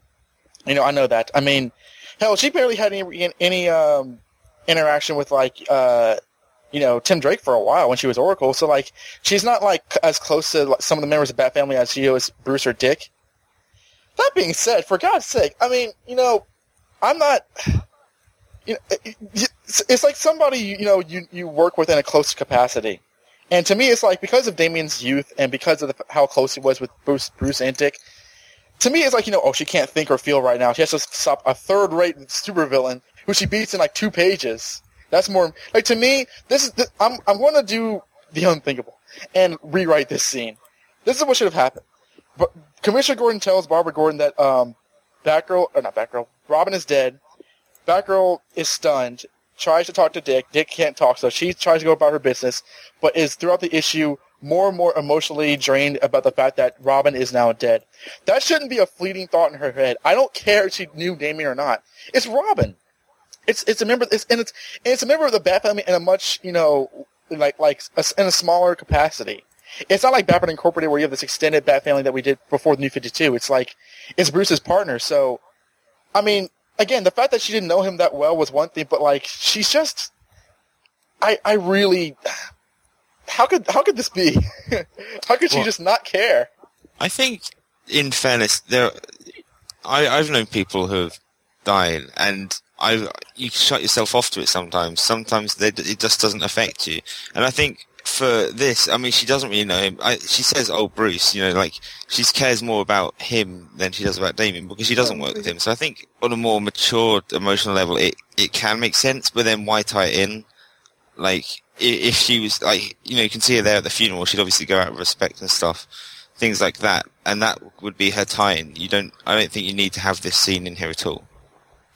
Well, it's like I mean, and Stom might, might disagree with me, but I would feel though that Barbara Gordon. I know that there are instances where Barbara Gordon shuts herself off and gets you know curious about her work and stuff like that, but in this instance, I would imagine her to be a lot more empathetic and a lot more, a lot more, just a lot more emotional about it. I mean, maybe, maybe I don't know where, if I'm just making that up or whatever, but to me, it's like this whole you know workaholic. You know, I can't think about the fact that Robin's dead now. I need to stop this. You know I mean, if it was just James Jr., that was one thing. But like, she's she's analyzing a brick. It's like you know, I have more important things to do, like you know, to analyze the the dust off this mortar that nearly blew my ass up.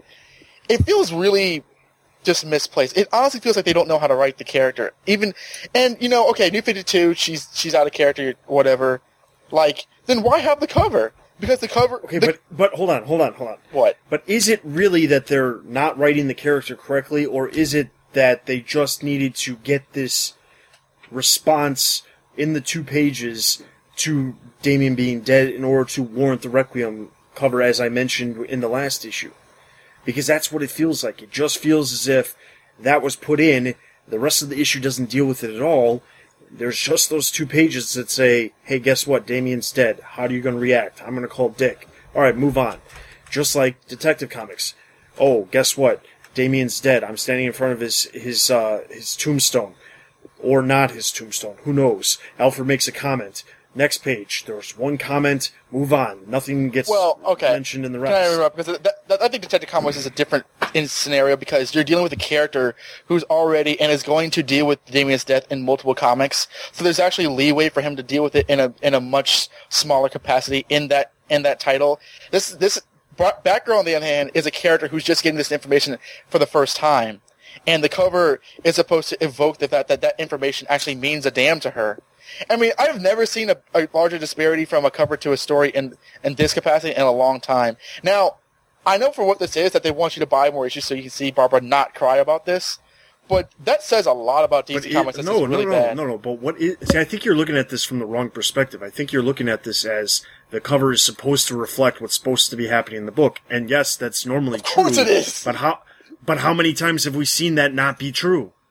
Okay, but there's... I'm I, am i I'm I'm just gonna say I'm with Stella here. I really think that she didn't really have a relationship with Damian, so realistically, it would be feasible for her not to have a giant reaction to him dying Am I saying that she should have had a better reaction than what was shown in this book? Yes.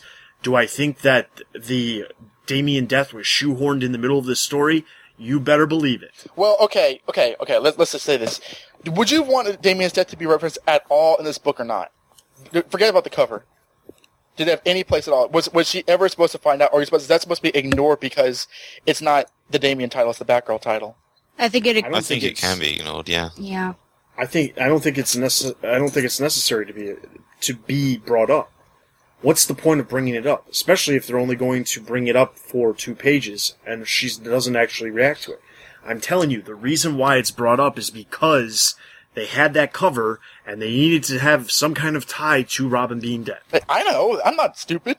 But like the thing about But you're arguing that she's being written out of character because she's not reacting to it through the entire story. Yes, I am. Yeah. Because I, I think that for Barbara Gordon, even in that instance, it's because because of the situation of the story. She's going after Firebug, Robin's dead, and she, she says, "Okay, back to Firebug." I think that's out of character. I know what the cover's supposed to do, and I know that like her relationship with Damian is one thing. Even still, I thought that the way they portrayed this was ridiculous, and I, I, okay, and I think so I'm free to think let's that. just let's get to this. What? How do you think she it should have been portrayed instead of saying it was being it was portrayed wrong? I think that she should have. A, I mean, I think that she would have a little bit more of, of an internal conflict with it. At least carry over to at least another page or so. I mean, it's almost like she she just like just like you know they're letting up you know okay, and then I call Richard, and then like that's it. You know, it's it's just it's so it is so like in one ear and out the other to the point where like it's almost like do people even like you know think about this in terms of character in character like like Damian? I mean, it's not like we know they don't think about this. We've already pointed out numerous times that the editors don't think about these things, even when they mention these little, like we talked about with Detective Comics. They mention stuff that happened, you know, four months ago in Talon that doesn't even make take take place and make sense with what they're stating in this book. Okay, okay, but Dustin, just because there's been a lot of editorial incompetence in the past doesn't mean that you got to excuse it in the future. I'm not excusing it. I'm I'm stating that the reason why there's no reaction in this book for Damian dying is because those two pages were shoehorned into the story, and the you're telling me that Ray Fawkes was brought onto the books to tell a two issue story arc, and somehow he was also supposed to tell the story of her of Damian of Batgirl reacting to Damian dying. No. I'm, okay, no okay, okay. I'm sure he didn't even know that it was going to happen until he was, you know, ri- writing up his, his, his, uh, you know, right, uh, he sent over the script and they're like, so you gotta include something here. And then it was two pages, just like we saw in Detective Comics, which I'm sure we'll see in multiple of these other Requiem covered books. Is, isn't this his last issue? Yeah. Uh, why is, I mean, he's left this story completely open. Is this, like, what was the point of him coming on? I don't know. The, well, the point was that he was originally supposed to do the story, and then it was they got Gail Simone back. I'm just like in this apathetic state where like this isn't Barbara Gordon, so you know whatever this character does, it seems like that's what the character's going to do. So that's why I'm not too upset with her reaction, basically. That supposed to make sense. All right. Uh, the only the question I have, and this is probably is in the background title. Um, and I was gonna, I brought this up earlier. What do you guys do? You guys have any reaction towards Batman telling this to Commissioner Gordon?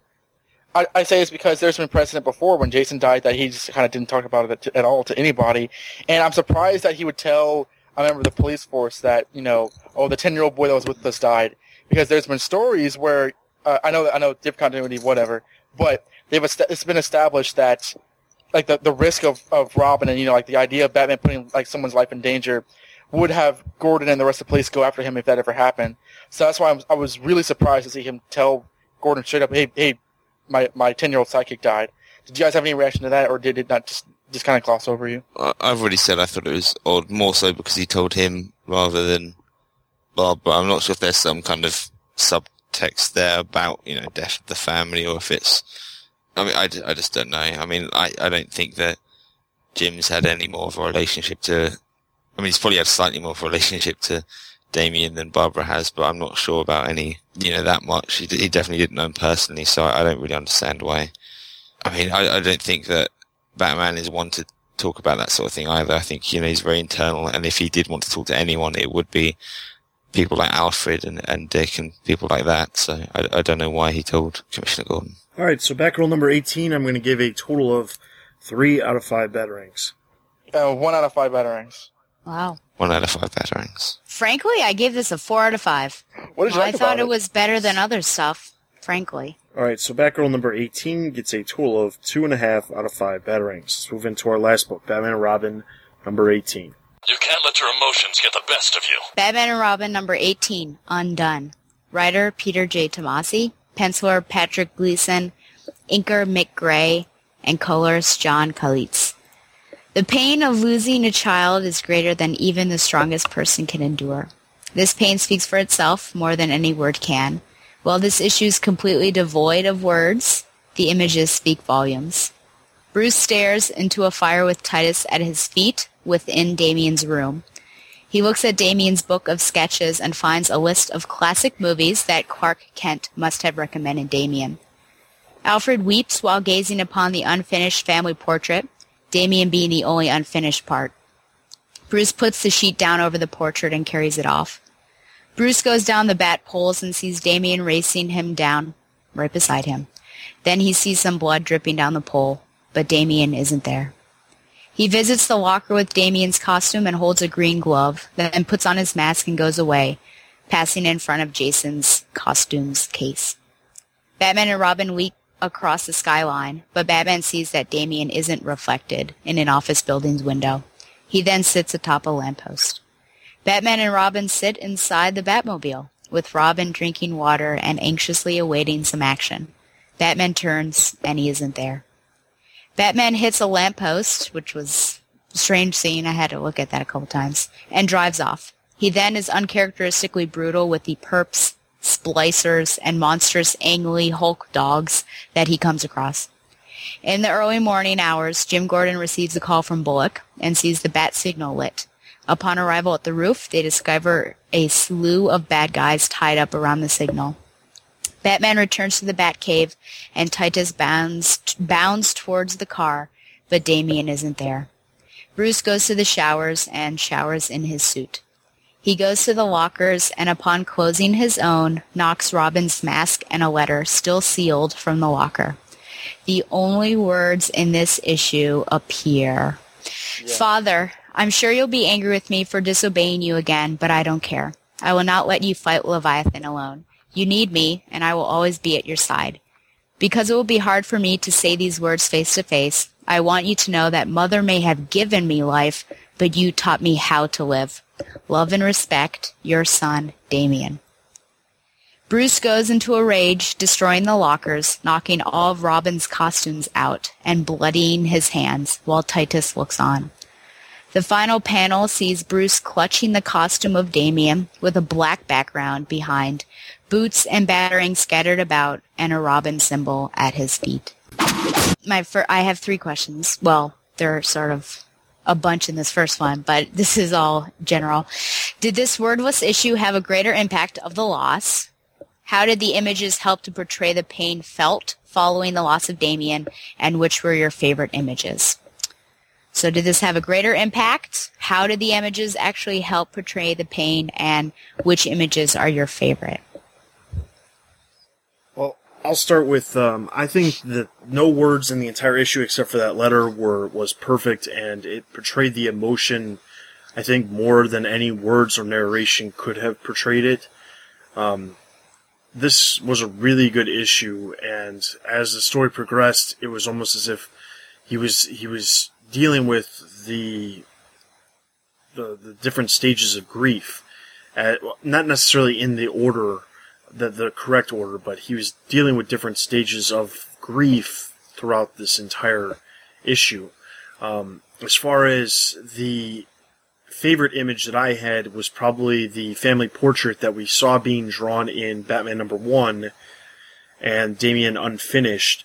I thought that was probably the most powerful one as Alfred uh, was tearing up to it, and Bruce takes it away because he doesn't want it displayed anymore. So I think that ultimately, um, well, that was my favorite favorite image. I definitely feel that the wordless issue worked, and I think, like Dustin said, it the, the storytelling in Patrick Gleason's art was so good that it, it it did far more than what words could have done. I unfortunately didn't like this as much as I wanted to.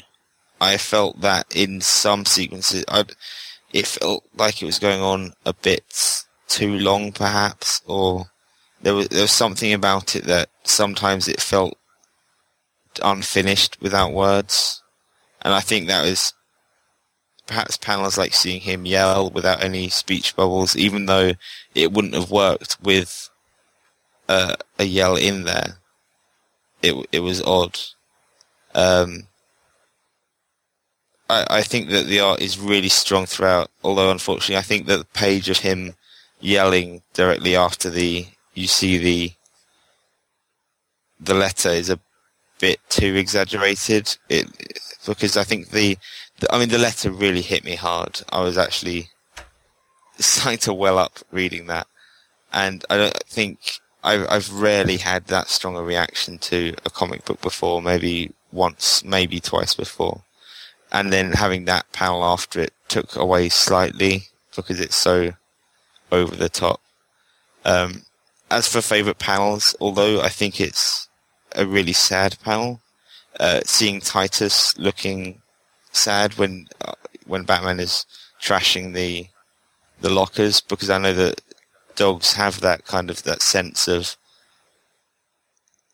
I mean, they, they sort of sense how you're feeling and they, they get sad when you're sad. And I mean, I, I've lost, you know, family members and stuff and, and my dog is almost comforting the way they, they sense that vibe. And, and uh, it was, it was a sad panel because you see Bruce, you know, he doesn't react to it, but you, you see Titus' reaction. I think that was sad. So I hope that Titus plays a, a part in, in the book in the future because I think that he'd be a good companion for, Bruce, but I, I did I did really like the issue, but it, it was not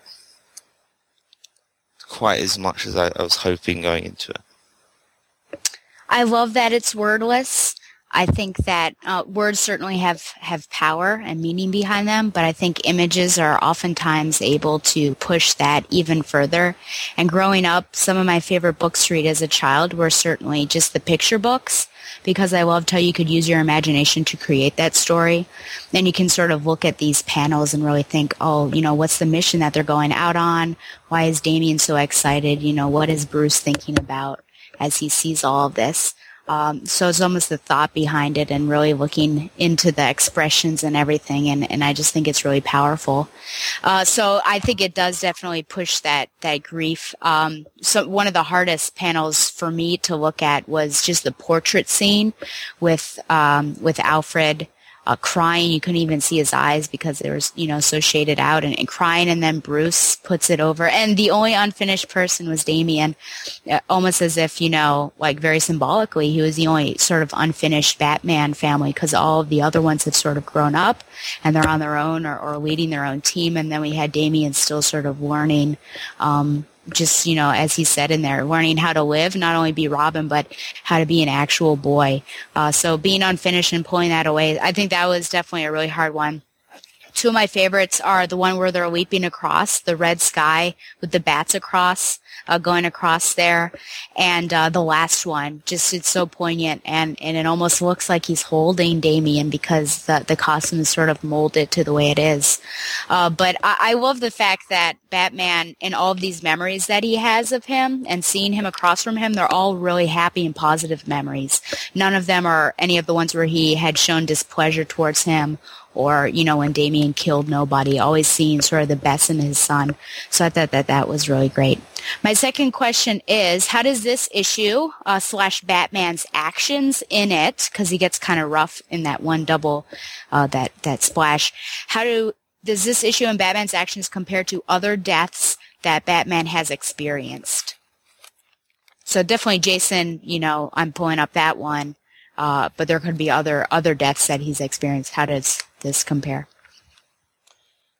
Well, uh, I think that this is the best issue in terms of a uh, bereavement that uh, Batman or any of the characters have gotten. Uh, in fact, I think that this is one of the best Batman issues in years.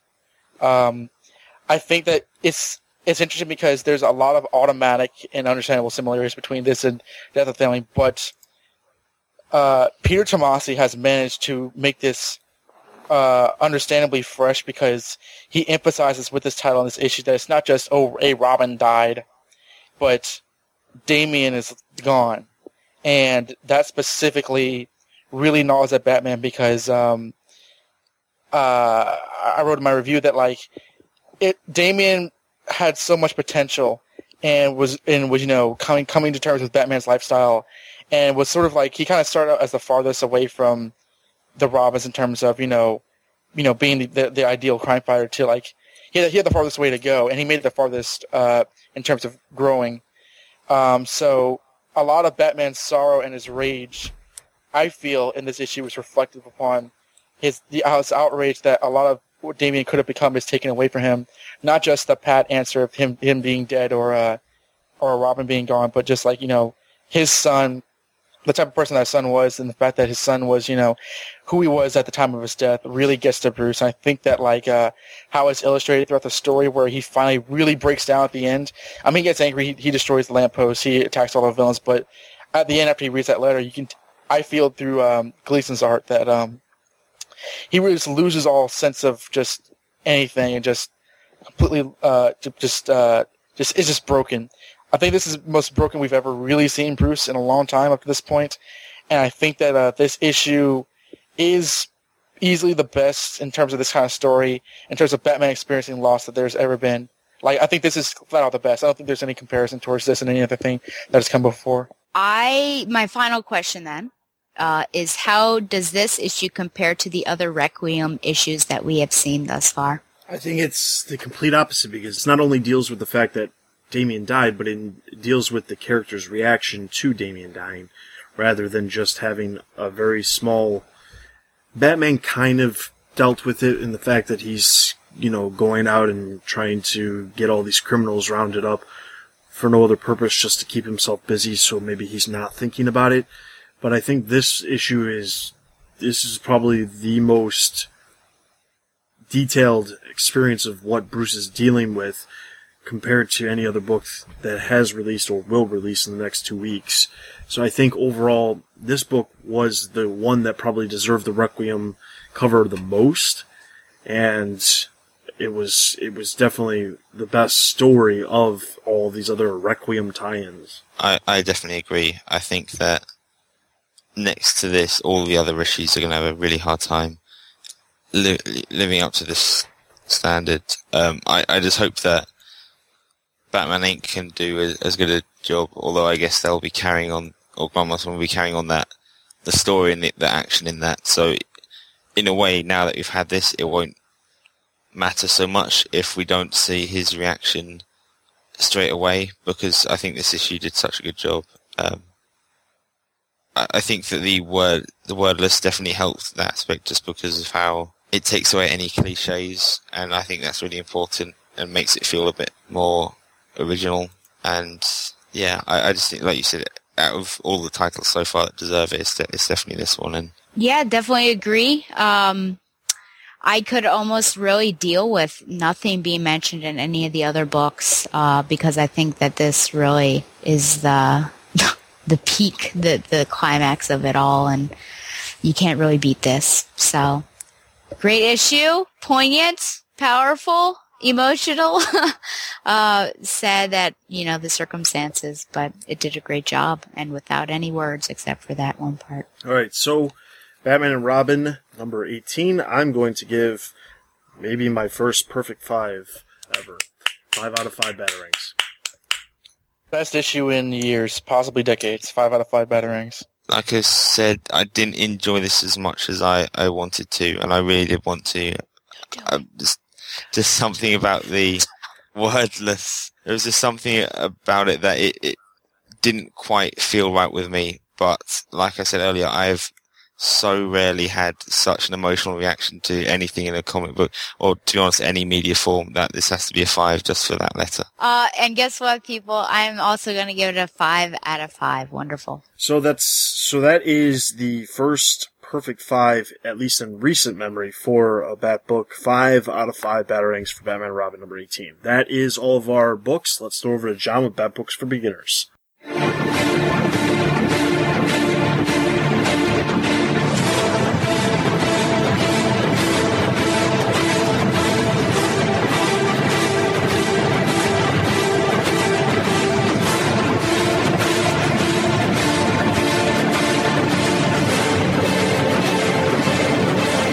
Hello, and welcome to another episode of Bat Books for Beginners. I am your host, John, and this episode we're taking a look at the Shadow of the Bat issues of Batman Aftershock. This runs through issues 75, 76, 77, 78, and 79 of Shadow of the Bat, and it's written by Alan Grant and features art by Ted Buckingham. A bit of a brief backstory if you're only just caught up. Gotham has suffered a huge earthquake, which is told in the storyline Cataclysm, and Aftershock pretty much deals with the after effects of the earthquake and how Gotham's residents are coping, as well as Batman and some of the other superheroes based in the city. As you might be well aware, I've been pretty damning on some of this stuff, especially Cataclysm, which I didn't think was particularly good. But I think it's really picked up with Aftershock, especially in last episode's collection, which was the Detective Comics. So, will this be as good as Detective, or will we be facing another section of Batman comics? Let's find out as we delve into Batman Shadow of the Bat, Aftershock. It's the end of the world as we know it. It's the end of the world as we know it. It's the end of the world as we know it. And I feel fine. Issue 75 opens with Batman trying to stop a man jumping off the roof. Batman loses patience and wraps him up using a batarang. He swings off and we get shots of people Batman was unable to save. He moves through the city and comes across a man frozen in ice. We then cut to Clayface, who appears to have fallen into a chasm. He discovers an opening and climbs out. The issue then moves to Batman again, who, through narration captions, explains that Freeze was in transit when the earthquake struck, and he was able to break out, and has now gone on a crime spree in the town, killing half a dozen people. We then move back to Clayface, who emerges from the chasm.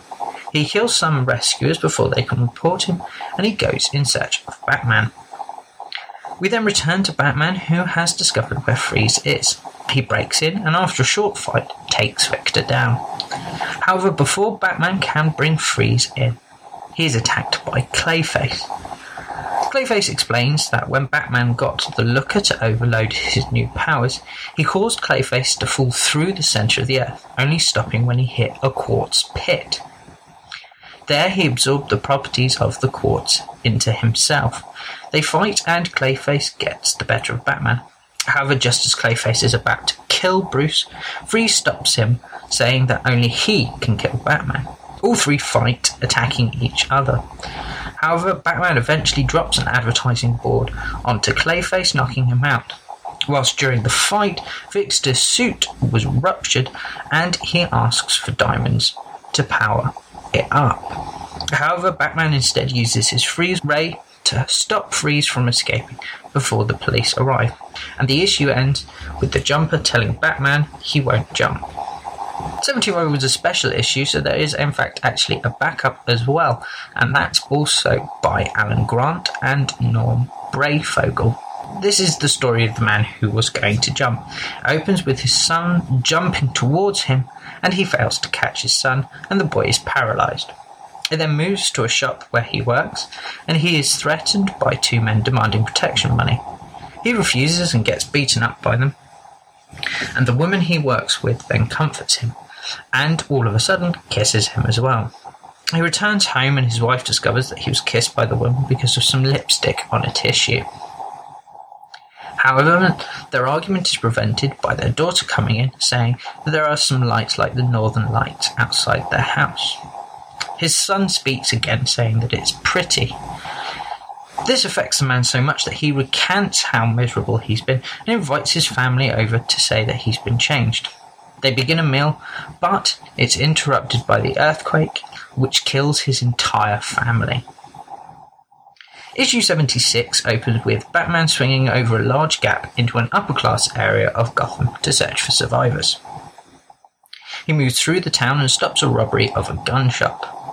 We then cut to a group of people who were celebrating a birthday party when the quake happened and now have become trapped. They decide that to survive they must eat someone. They draw lots and a man loses. He's given some brandy and paper to make a will. However, he smashes the bottle and says that he won't be the one to die. Meanwhile, Batman is attacked by a big cat that has escaped from a private zoo. Whilst this is happening, the man who is meant to die kills another man. However, before they, ma- they can eat the man who has just been killed, Batman arrives and rescues them. Batman asks where the man Ralph, whose party it is, is, and the woman he asks confesses that they ate Ralph on the seventh day. Issue 77 opens with a blindfolded Batman walking out onto a ledge. He is forced to by a man in a green suit who was a former professor. It then cuts back to 15 minutes before the incident, where Batman breaks up a looting gang. He chases one of them into a university, where he breaks into a class being held by the professor. However, the entire class was killed in the earthquake, and the professor has gone mad with grief. He forces Batman to do a number of activities blindfolded to prove that life is dictated simply by chance and not by evolution or God. However, whilst the professor is distracted, the looter attacks him and knocks the professor into a crevice. Batman saves the professor, but the looter is also knocked into the pit and is crushed by some falling rubble. And the issue ends with Batman knocking out the professor in anger over what the professor is declaring. Issue 78 begins with something that sees in heat vision stalking a man. He grabs him and reaches into his mind, seeming to wipe him.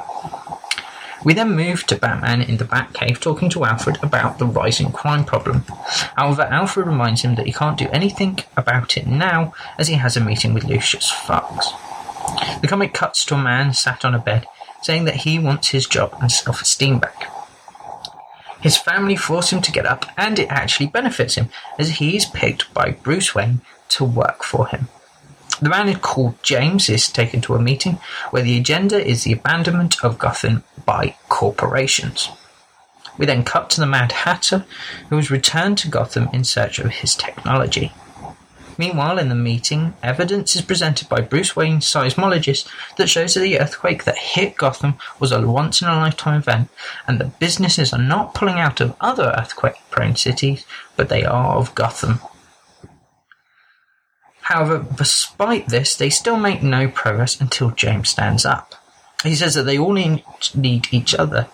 They work for the companies who pay them wages, and they then buy their goods, and by the companies leaving Gotham, they will ruin everything. However, this still has little effect, so Bruce also speaks of how this is his city and he doesn't want to abandon it. Yet even this fails to sway the other owners, and they stand by their decision to leave. We then cut back to the Mad Hatter who has found his hat. However, is he interrupted by a masked man who quickly knocks them all out. The masked man then searches the Mad Hatter's thugs' minds, but finding nothing but evil, wipes them so that they will experience nothing but bliss. The villain tells Jervis that his plan is to bring joy to all the people of Gotham.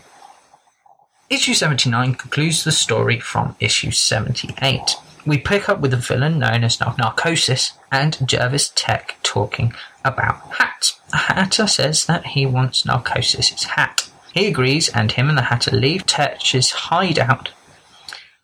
We then cut to Batman searching Gotham's mental hospital ruins for nar- body.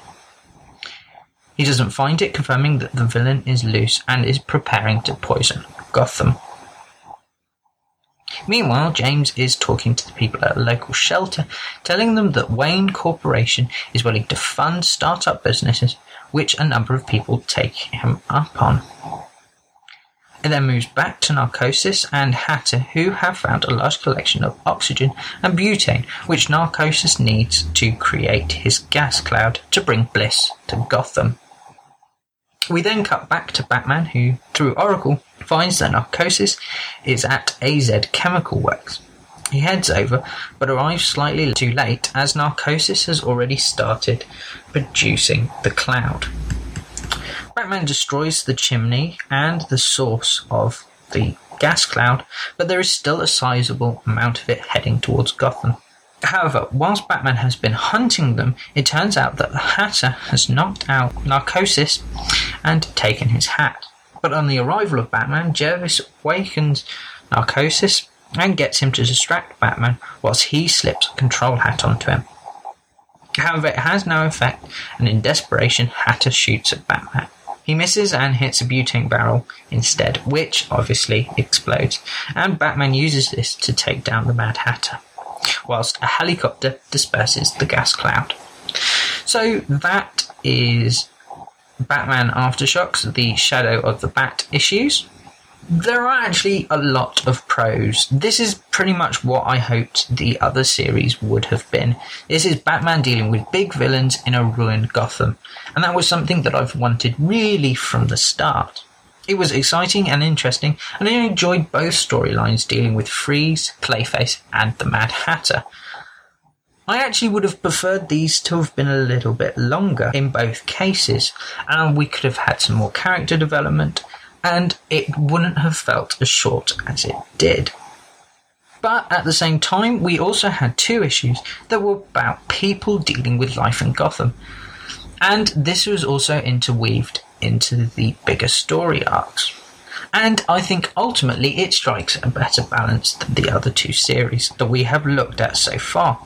Alan Grant, I think, is a great writer and he gets a good balance between Bruce and Batman. His characterization for all the characters was really good. I actually feel that it's a shame that we don't find out more about James and the result of Bruce's supporting people setting up a small business. I was actually quite interested in that storyline, and I thought it was a nice touch as a way of solving the problem of getting Gotham back on its feet.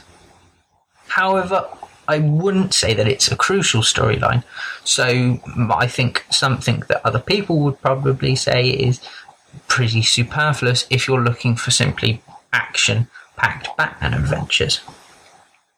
I enjoyed the artwork as well. Gotham looked like the art in Detective, looking like a beaten, damaged, and wrecked city, which I thought was really, really nice. However, I would have liked more of Batman being unsure on his footings like we saw in Detective. I think that was a really, really nice touch in that artwork, and it would have been nice to have seen it carry over onto this series, and in fact also onto Batman and Batman Chronicles and Robin, which is the two issues we'll be looking at next week. I think the only real issue that I have with it is with people's faces. Everyone seemed to have very long, narrow faces, no matter what their body type was and at times it does look really, really odd and quite strange. Not everybody has the same face. Now, I appreciate not everybody can draw or has the time to draw multiple different faces, but it would have nice been nice to have some variety in there. But really, that's the only major gripe that I have with this issue. And for me, it's actually slightly better than the detective run. So I'm going to give this four and a half out of five batarangs. I do recommend that you pick this up, and I'd probably recommend you pick up Detective as well if you're going to do that at the same time. Though, uh, stand by my statement that I wouldn't really bother with Batman.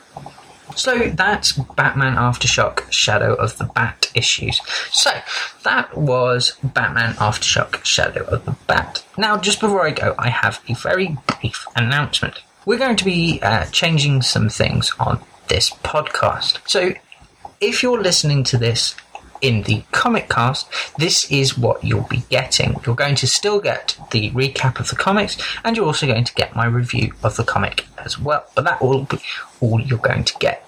And instead, what we're going to do is in the separate feed for this podcast about books for beginners, if you're not subscribing it to it on iTunes, I highly recommend that you go do it now because that's where we're going to be featuring listener feedback and mail. So if you have something that you want to say, do you disagree with my review? Do you agree with my review? Do you want me to review something? Or do you just want to share an opinion about the comic?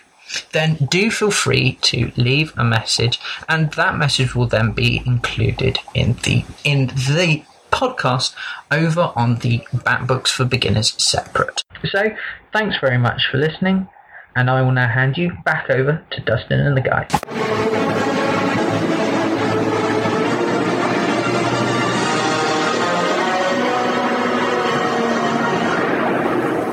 All right, so that was Bat Books for Beginners. Just so you know, if you listen to John's uh, ending message at the end of uh, Bat Books for Beginners, we are extending the feed over on, or the extending the episode of Bat Books for Beginners actually over on the actual feed and the individual podcast for Bat Books for Beginners, and it'll start to include listener Q and A's over there reviewing some of the books that he's he's done in the past. He'll start discussing some of those listener Q and A's. So if you listen to it here, be sure to still go over to the website and comment individually on the Bat Books for Beginners episodes on that specific podcast feed, even if you are only listening to it here, so that you can be sure to get your questions and answers answered in the next episode. Those questions and answer sections will be exclusive to the individual feed and not appear on the Comic Cast. So be sure to subscribe to the individual Bat Books for Beginners feed over on iTunes and obviously the website. Watch yourselves, men. These guys are crazy. So with that, that's going to get us right straight into listener Q and A's. We do have a bunch of things to go over, so I'm going to try to do these. Try to briefly go over some of these. Uh, first off, Dave says another great episode, guys, and another example of the newer format being such a great thing for the podcast, as the discussions for all three books were great, especially the discussion for Batman Incorporated. Thank you, Dave. We really appreciate that. Kevin says to be honest, I was pretty upset when I heard Damian was going to be killed because I've grown to like the character a lot, but maybe this will be a way to bring the others closer to Batman. What do you think of that? Well, it hasn't worked out so far. I mean, uh-huh. it, if anything, it'll make it equal because, or equalize it because the state of things after death of the family showed that it's in disrepair, the whole family, and that they're staying away from Bruce for whatever dumb reason. So, if anything, it'll bring them back to them, but I don't know if it'll be closer because it, it seems like a lot of stuff has been ruined um, from Joker's meddling. I don't think. I don't think uh, the current Batman books are interested in having the, the characters become closer. It's sad. I would say we got some really great uh, questions from this. I was looking at the comments and some of them are great, but uh, I guess if we're going with them in order, uh, yeah, I, I, you would have thought that it would bring them close together. So far, it hasn't happened, but hopefully in the future, you know. But uh, we'll have to see how. I mean, if Scott Snyder's running off to his zero year, then I can't really see I can't really see the death of the family playing out that much in the past. So I'm not exactly sure what's going to happen if if he's expecting the other writers to carry that theme on of the family disintegrating or what. But you definitely would have thought that Robin dying would bring them closer together as a family just for support. Yeah, my thoughts on this was basically, um, I'm not sure what the intent well, we already talked about it. in Death of the Family. I'm not real sure. And we, we pretty much determined that the death of the family was just basically breaking them apart because of the secrets that Bruce was hiding. Whether or not that was a warranted reason to actually do it, or if it was because there was some behind the the panel type things where we didn't actually see it, like the things that Joker whispered to them and things like that, that was never actually explored. Who knows? Um, as far as the death of Damian, well, I'll tell you one thing. If it goes the way it's been going for the at least these first two weeks worth of books for the the Requiem, I don't think it's going to pan out real well as far as being able to bring them closer together. I do believe that Batman Incorporated and Batman Robin are in their own little sub universe within the Batman mm-hmm. universe, and all the other books are pretty much doing their own mm-hmm. thing in some way, shape, or form. Because for the most part, well, one, Batman Robin ties into very directly what's happening in Batman Incorporated most of the time, but also Batman and Robin is going to start exploring the relationship between Bruce and these other characters in these next five issues. So we've seen that, or so knowing that that's going to happen means he's going to have to at least be with these people, which contra- is contrary to everything we've seen in all of these other books. Which actually brings me to the next uh, comment here Rob says that he goes through and he doesn't really have a question, but he specifically does state a number of different things about the five characters that Bruce will be teaming up in Batman Robin. So he says, first, sometimes covers are just there to make you grab the book and say, what the hell? Okay, let's look at the five stages of grief. Each member of the Bat family will embrace or bring out characteristics from each of these stages. Each of the characters appear in reverse order of when they were introduced. Stage 1, Denial, Red Robin. Tim came in at a time when he was at his lowest after the death of Jason. Makes sense. It's fitting that Tim is there again for him. This first stage of grieving helps us to survive the loss. In this stage, the world becomes meaningless and overwhelming. Life makes no sense. We are in a state of shock and denial. We go numb, and we wonder how we can go on, if we can go on, and why we should go on. Stage 2, Anger, Red Hood. Who else to help him through this stage but then the one member who is always angry? Underneath anger is pain. Your pain, it is Underneath anger is pain, your pain. It is natural to feel deserted and abandoned, but we live in a society that fears anger. Anger is strength and it can be made, or it can't, and it can be an anchor, giving temporary structure to the nothingness of loss. Stage 3, bargain, Batgirl. For someone that I assume must have been bargaining, i.e., before a loss, it seems like you will do anything if only your loved one would be spared. Please God, you bargain. I will never be angry at my blank, blank, blank again if you will just heal him or her or let them live. After a loss, bargaining may take the form of a temporary truce. What if I devote the rest of my life to helping others? Then can I wake up and realize this has all been a bad dream? I imagine Barbara must have felt this way. So I think that she will help with that. Stage 4, Depression, Catwoman.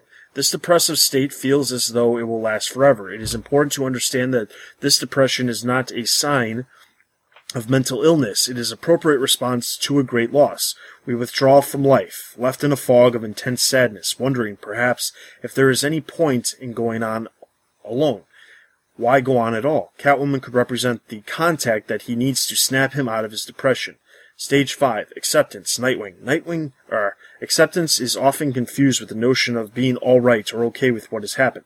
This is not the case. Most people don't ever feel okay or alright about the loss of a loved one. This stage is about accepting the reality that our loved one is physically gone and recognizing that this new reality is a permanent reality. We will never like this reality or make it okay, but eventually we accept it. We learn to live with it. It is the new norm with which we must learn to live. We must try to live now in a world where our loved one is missing. I know that both Bruce and Dick have lost parents, but Dick was older than Bruce, and maybe the voice of you did it once, so did I, twice with Jason, and you can come out of the other side functioning again. I am telling you, uh, and then he goes on to say, I am telling you Harper Row, or as I say, Harper Robin, is coming. Snyder has said in a few interviews that Harper is going to have a big part in the life of Batman. He, uh, he has said this in the interviews that uh, about the first introduction of the character. I'm not happy about it, but it's coming. I dare say Huntress will give Harper her Earth 2 Robin costume, an idea that would kind of be fitting. But I think it's poor that she was created the same way Damian was, to be Robin. I think Tim should just come back, but oh well. An issue of an issue of Batman 18 will be seen through the eyes of Harper, I would rather have Damian back. But I hated Damian at first, but now I have grown to love him. Tim will always be my fave, but we shall see. So he's got a lot there. We're not really going to discuss the stages of uh, the the grief that he mentioned, but he does mention the one thing I do want to talk about is what do you think about the idea of Huntress giving Harper her Earth 2 Robin costume? Mm. Yes. Yes. So you'll accept that, but you won't accept her being Robin? What's the difference? No, I just said that facetiously. Oh, okay. Um, well, has Huntress? I'm sorry. Has Huntress? Has Huntress of this continuity interacted with Batman yet? Our Batman. She has interacted with Damian. I know. Yeah. I know. I know that she's done that. Um, and you know, it depends because you know, like that could happen, but I don't know. Like, like what's her feelings towards Harper Row? What's her feelings towards there being another Robin? It kind of that's sort of a loaded question. I mean, there's I guess potential in it if they're the same size. But I don't know. It's an interesting idea. Um, but yeah, I think his idea of um, the five stages of grief is a really interesting one, and yeah, I mean, it, it would definitely make sense. Um, yeah, as for, I mean, I, I think we were saying earlier that Harper's definitely going to play a role, but we're not sure yet what that's going to be. If it is Robin, that then that that could make sense, but at the same time, what's stopping you know, Alfred just making another one as he does so often. And like Don was saying, I don't think Huntress has had any interaction with Batman so far. So why, why she'd need to get involved enough? Well, then if it plays into World's Finest number 18 and suddenly she's got some huge connection to Batman and thinks that, oh, well, he's going to need another Robin, then it, has got more potential, but it, it seems fairly unlikely from a, from a, a realistic standpoint. World's Finest 10, you mean? Alright, so next up, Jay says, My first reaction to Damian's death was to wonder if Batman Robin will be cancelled which I'm sure it will be after it concludes its guest star run. As for Harper Row, I wouldn't mind her being Robin after some long character development and at least a year or two without Robin in Batman's life. In Nightwing, the only problem I had with the art was the faces.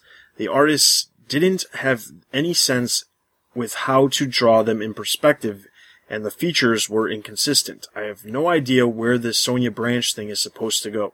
The character has always seemed sinister hmm. since her introduction in Black Mirror. The last arc with the destruction of Haly's was just so anticlimactic. There is all this development, but no payoff in sight. So I have this feeling this Sonia Branch situation, if going, is going to go nowhere. And in Batman the Dark Knight, I'm interested to see how this Mad Hatter story will turn out. He's always some crazy potential because of his mind control technology. I've never really paid much attention to him because of his basis on a public domain character. All in all, I'm still bummed about the death of Damian. He was an interesting character and one that I was eager to see develop as Robin to Bruce's Batman. Batman and Robin is one of my favorite books, and I have been enjoying seeing the relationship develop father and son as well as Batman and Robin. However, again, there's not going to be any payoff to the relationship because he was going because he was killed off. So I'm eager to see how related characters are going to deal with the passing in their various titles. Even though I know it's a ploy and thinly valid attempt to buy unrelated books. World's finest, I'm looking at you. Nevertheless, I'm going to get them anyways as I'm still grieving. Uh, so as we already pointed out, obviously the thin valid attempt to buy unrelated books not not that far off as a prediction that was made on March 11th. Yeah, and I th- I think the main reaction to the to Damian's death is going to come from the Batman and Robin or or Batman and Red Robin slash Nightwing slash Catwoman slash whoever are getting involved title and uh, Stella seemed upset by it, but I I I can't see where this title would go afterwards because it you can't have a Batman and Robin title and you can't just take that out. You can't just have like Batman and or, or Batman because that's taken. So I'm I'm not sure where it would go. I mean, I don't want to lose Peter Tomasi. I definitely don't. But unless they find another book for him in the Batman universe, I, I think he'll be leaving it. All right. So next up, John says, "Thanks for another great podcast. You've made some good points on positive things about Batman Inc. number eight. When I first read it, I couldn't enjoy it because I was so ticked about the spoiler. Thanks for giving me a reason to reread it and give it a chance it deserved. Thanks, guys. Well, we appreciate your, your nice remarks. Hopefully, um, there's other books that have been able to, we've been able to convince you to read too. That's always a plus. I hope you like Batman. All right, and finally, Alex says, "Excellent podcast as always. The reason why I didn't continue reading Batman and Robin was because I felt it was backtracking in Damian's character development, and being that you guys weren't giving it the highest reviews, I dropped it. I wasn't a big fan of the title after Grant Morrison left, so being that I was underwhelmed by the first few issues, I decided to invest my time in other comics. I was getting my Batman and Robin fix from Batman Incorporated anyways, a title I disliked pre-New 52." However, I was wrong about picking it up at Death of the Family. Uh, however, I was wrong about picking it back up at Death of the Family. I picked it up again at issue number 8 and then went back and reread the other issues. At that point, he became one of my favorite comic book characters, and he is now my second favorite character of current comic books. Tim, what have they done to you? I dropped Nightwing, Batgirl, and Red Hood and picked up picked them up again for Death of the Family, along with Teen Titans and Suicide Squad because I thought they were important to the story. However, after reading most of the recent issues, I was still underwhelmed by those titles. I'm going to keep reading Batgirl and Red Hood for Jason now. Dick Grayson is in my top three character comic book characters, but I'm just not digging Nightwing title right now. The odd thing is that the title has been better than those. However, I think there's been a lot more interesting ideas in Batgirl and Red Hood, just bad execution. Unless Kyle Higgins decides to step up his game. If I can't get Chuck Dixon, I would rather, I would really want Scott Snyder to write Nightwing. I agree with all of you on Batman Incorporated number 8. Damian's death felt real sudden, and I think Death of the Family really influenced my opinion. It was a great issue, but with the leak and having no, re- no real repercussions and the downtime from that event, it made it seem odd. In retrospect, it makes sense and was well done, but unfortunately, I had those factors weighing in. I never knew about Damian dying from any comic related source. I found out through some news site. I think that's ridiculous. That's another factor. Luckily, the next issue of Batman Robin made up for it. It's one of the most respectful comic books I ever read. So obviously we already reviewed that. So we are in agreement there, Alex. I think that uh, the the big thing in my mind is it's interesting to see what you are picking up and what you think is is interesting compared to you know other people. I definitely agree with what he says about Batman and Robin because at the start I was very disenfranchised with it. After uh, even uh, I, I, even quite liked um, Paul Cornell's run on it, but uh, and at the start of the New Fifty Two, I felt that he really had uh, Damian really had regressed to his his base character in Batman and Son, which was the Damian that I don't think anybody really liked. But over the course of the series, he really became the character that we we loved from the from Morrison's Batman and Robin. So I, I definitely agree with him that. Although I I'm a bit surprised that he's reading Batgirl and Red Hood, but each to their own. All right. So one of the things I want to encourage you, the listeners, since you are doing a great job of sending us comments on the podcast, one of the things we'd really like to see is what you would actually rate the books that we're rating, so we can kind of see what other people are thinking about the books. And obviously, it's still out of the five batarangs with half batarangs available. So if you're leaving your comments, just do a little wrap up at the end of your comments with your ratings of the books that we rated, which the list would obviously be in the uh, timestamps for the episode at the top of the post on the website. So be sure to email us if you have any questions. And and also, I mean, yeah, send in your reviews and also say, you know, if if you disagree with us, because we'd love to hear your opinions, and if there's anything that we all seem to think is is wrong in the books or, or right in the books and you think differently, then we'd be interested to hear your opinion, opinions on that. If there's anything we missed, yeah, we definitely all don't want we don't want everybody to think that you need to agree with us. We'd like to hear some differing opinions because I know there are some people out there who really enjoy certain books that some of us really do not enjoy. So we'd love to hear your responses because we tend as a group be it to be on the same page, but it would be interesting to hear different opinions and your reasoning behind your different opinions, not just uh, you're completely wrong about Batgirl um, and you're you're all wrong. We'd love to hear why you think we're wrong because that would make an interesting discussion, especially if you had valid points that you presented, then we could discuss that and discuss why we think that is something that maybe we overlooked or something that we still think is is not a valid point. So email us podcast at thebatmanuniverse.net and send or post your your posts on the actual website and uh, we will make sure to read those on the next episode. So that is everything for this episode. I want to remind everybody to head over to the website for all the latest news related to not only the comics, but also movie, TV, merchandise, video game, and general news. You can also check out all the other podcasts we have to offer, including uh, to Oracle, which will soon be featured on Batman on the BatmanUniverse.net's website.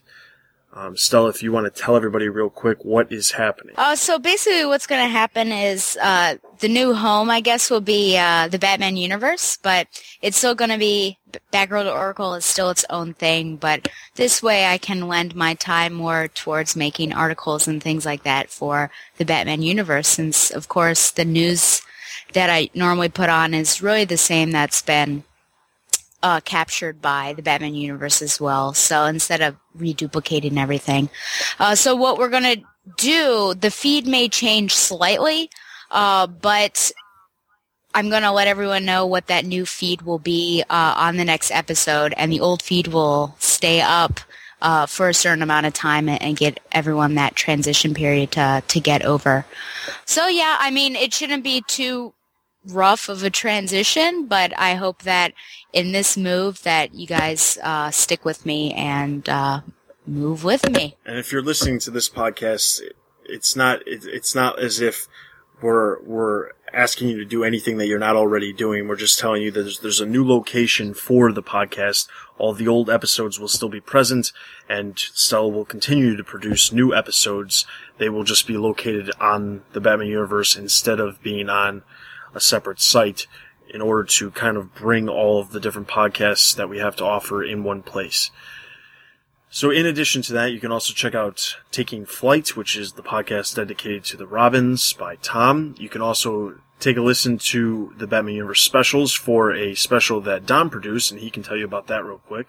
Yeah, we, uh, a lot of us, uh, including the people you're hearing on in this episode, and, uh, Ed and John from other, uh, podcasts, and Tom Panarese from the Taking Flight podcast, all came around to talk about all the Robins, um, all six Robins. You can find that out when you listen to the uh, episode on the Batman Universe specials. Um, and we had a lot of fun. So go there and uh, when you get to the end, rank uh, the Robins in your favor and how you uh, like them all from top to bottom. All right, and then in addition to that, as I mentioned earlier, the point five episode for March's books will release in early April. So we will be getting back to reviewing all those books that we are no longer reviewing on this um, between us, but we do have two co-hosts. Ed, you've heard on numerous specials in the past, but we have another co-host that has come on board. So we have the 0.5 episode that will release in early April f- to cover all of the other Batman Universe books from the month of March that is pretty much everything. Be sure to follow us on Facebook, Twitter, YouTube, and join the Facebook group to discuss all of the things related to the Batman universe and to find out all the latest news from the Batman universe.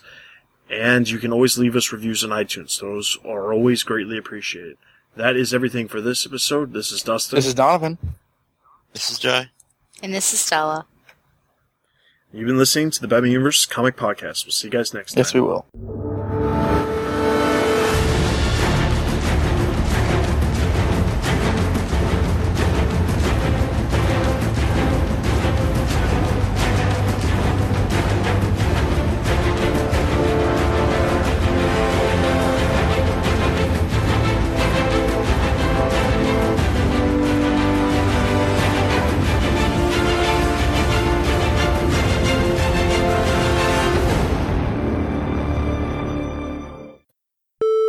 Sound off. One, two. Sound off. Three, four. Sound off.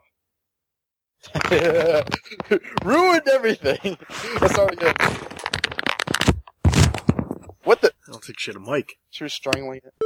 If Damian's dead now, will he not appear in Little Gotham, do you think? Or would it, would it matter? I, I don't know. Um, I would say it wouldn't matter, but then DC did change that Stephanie image Brown. of Steph.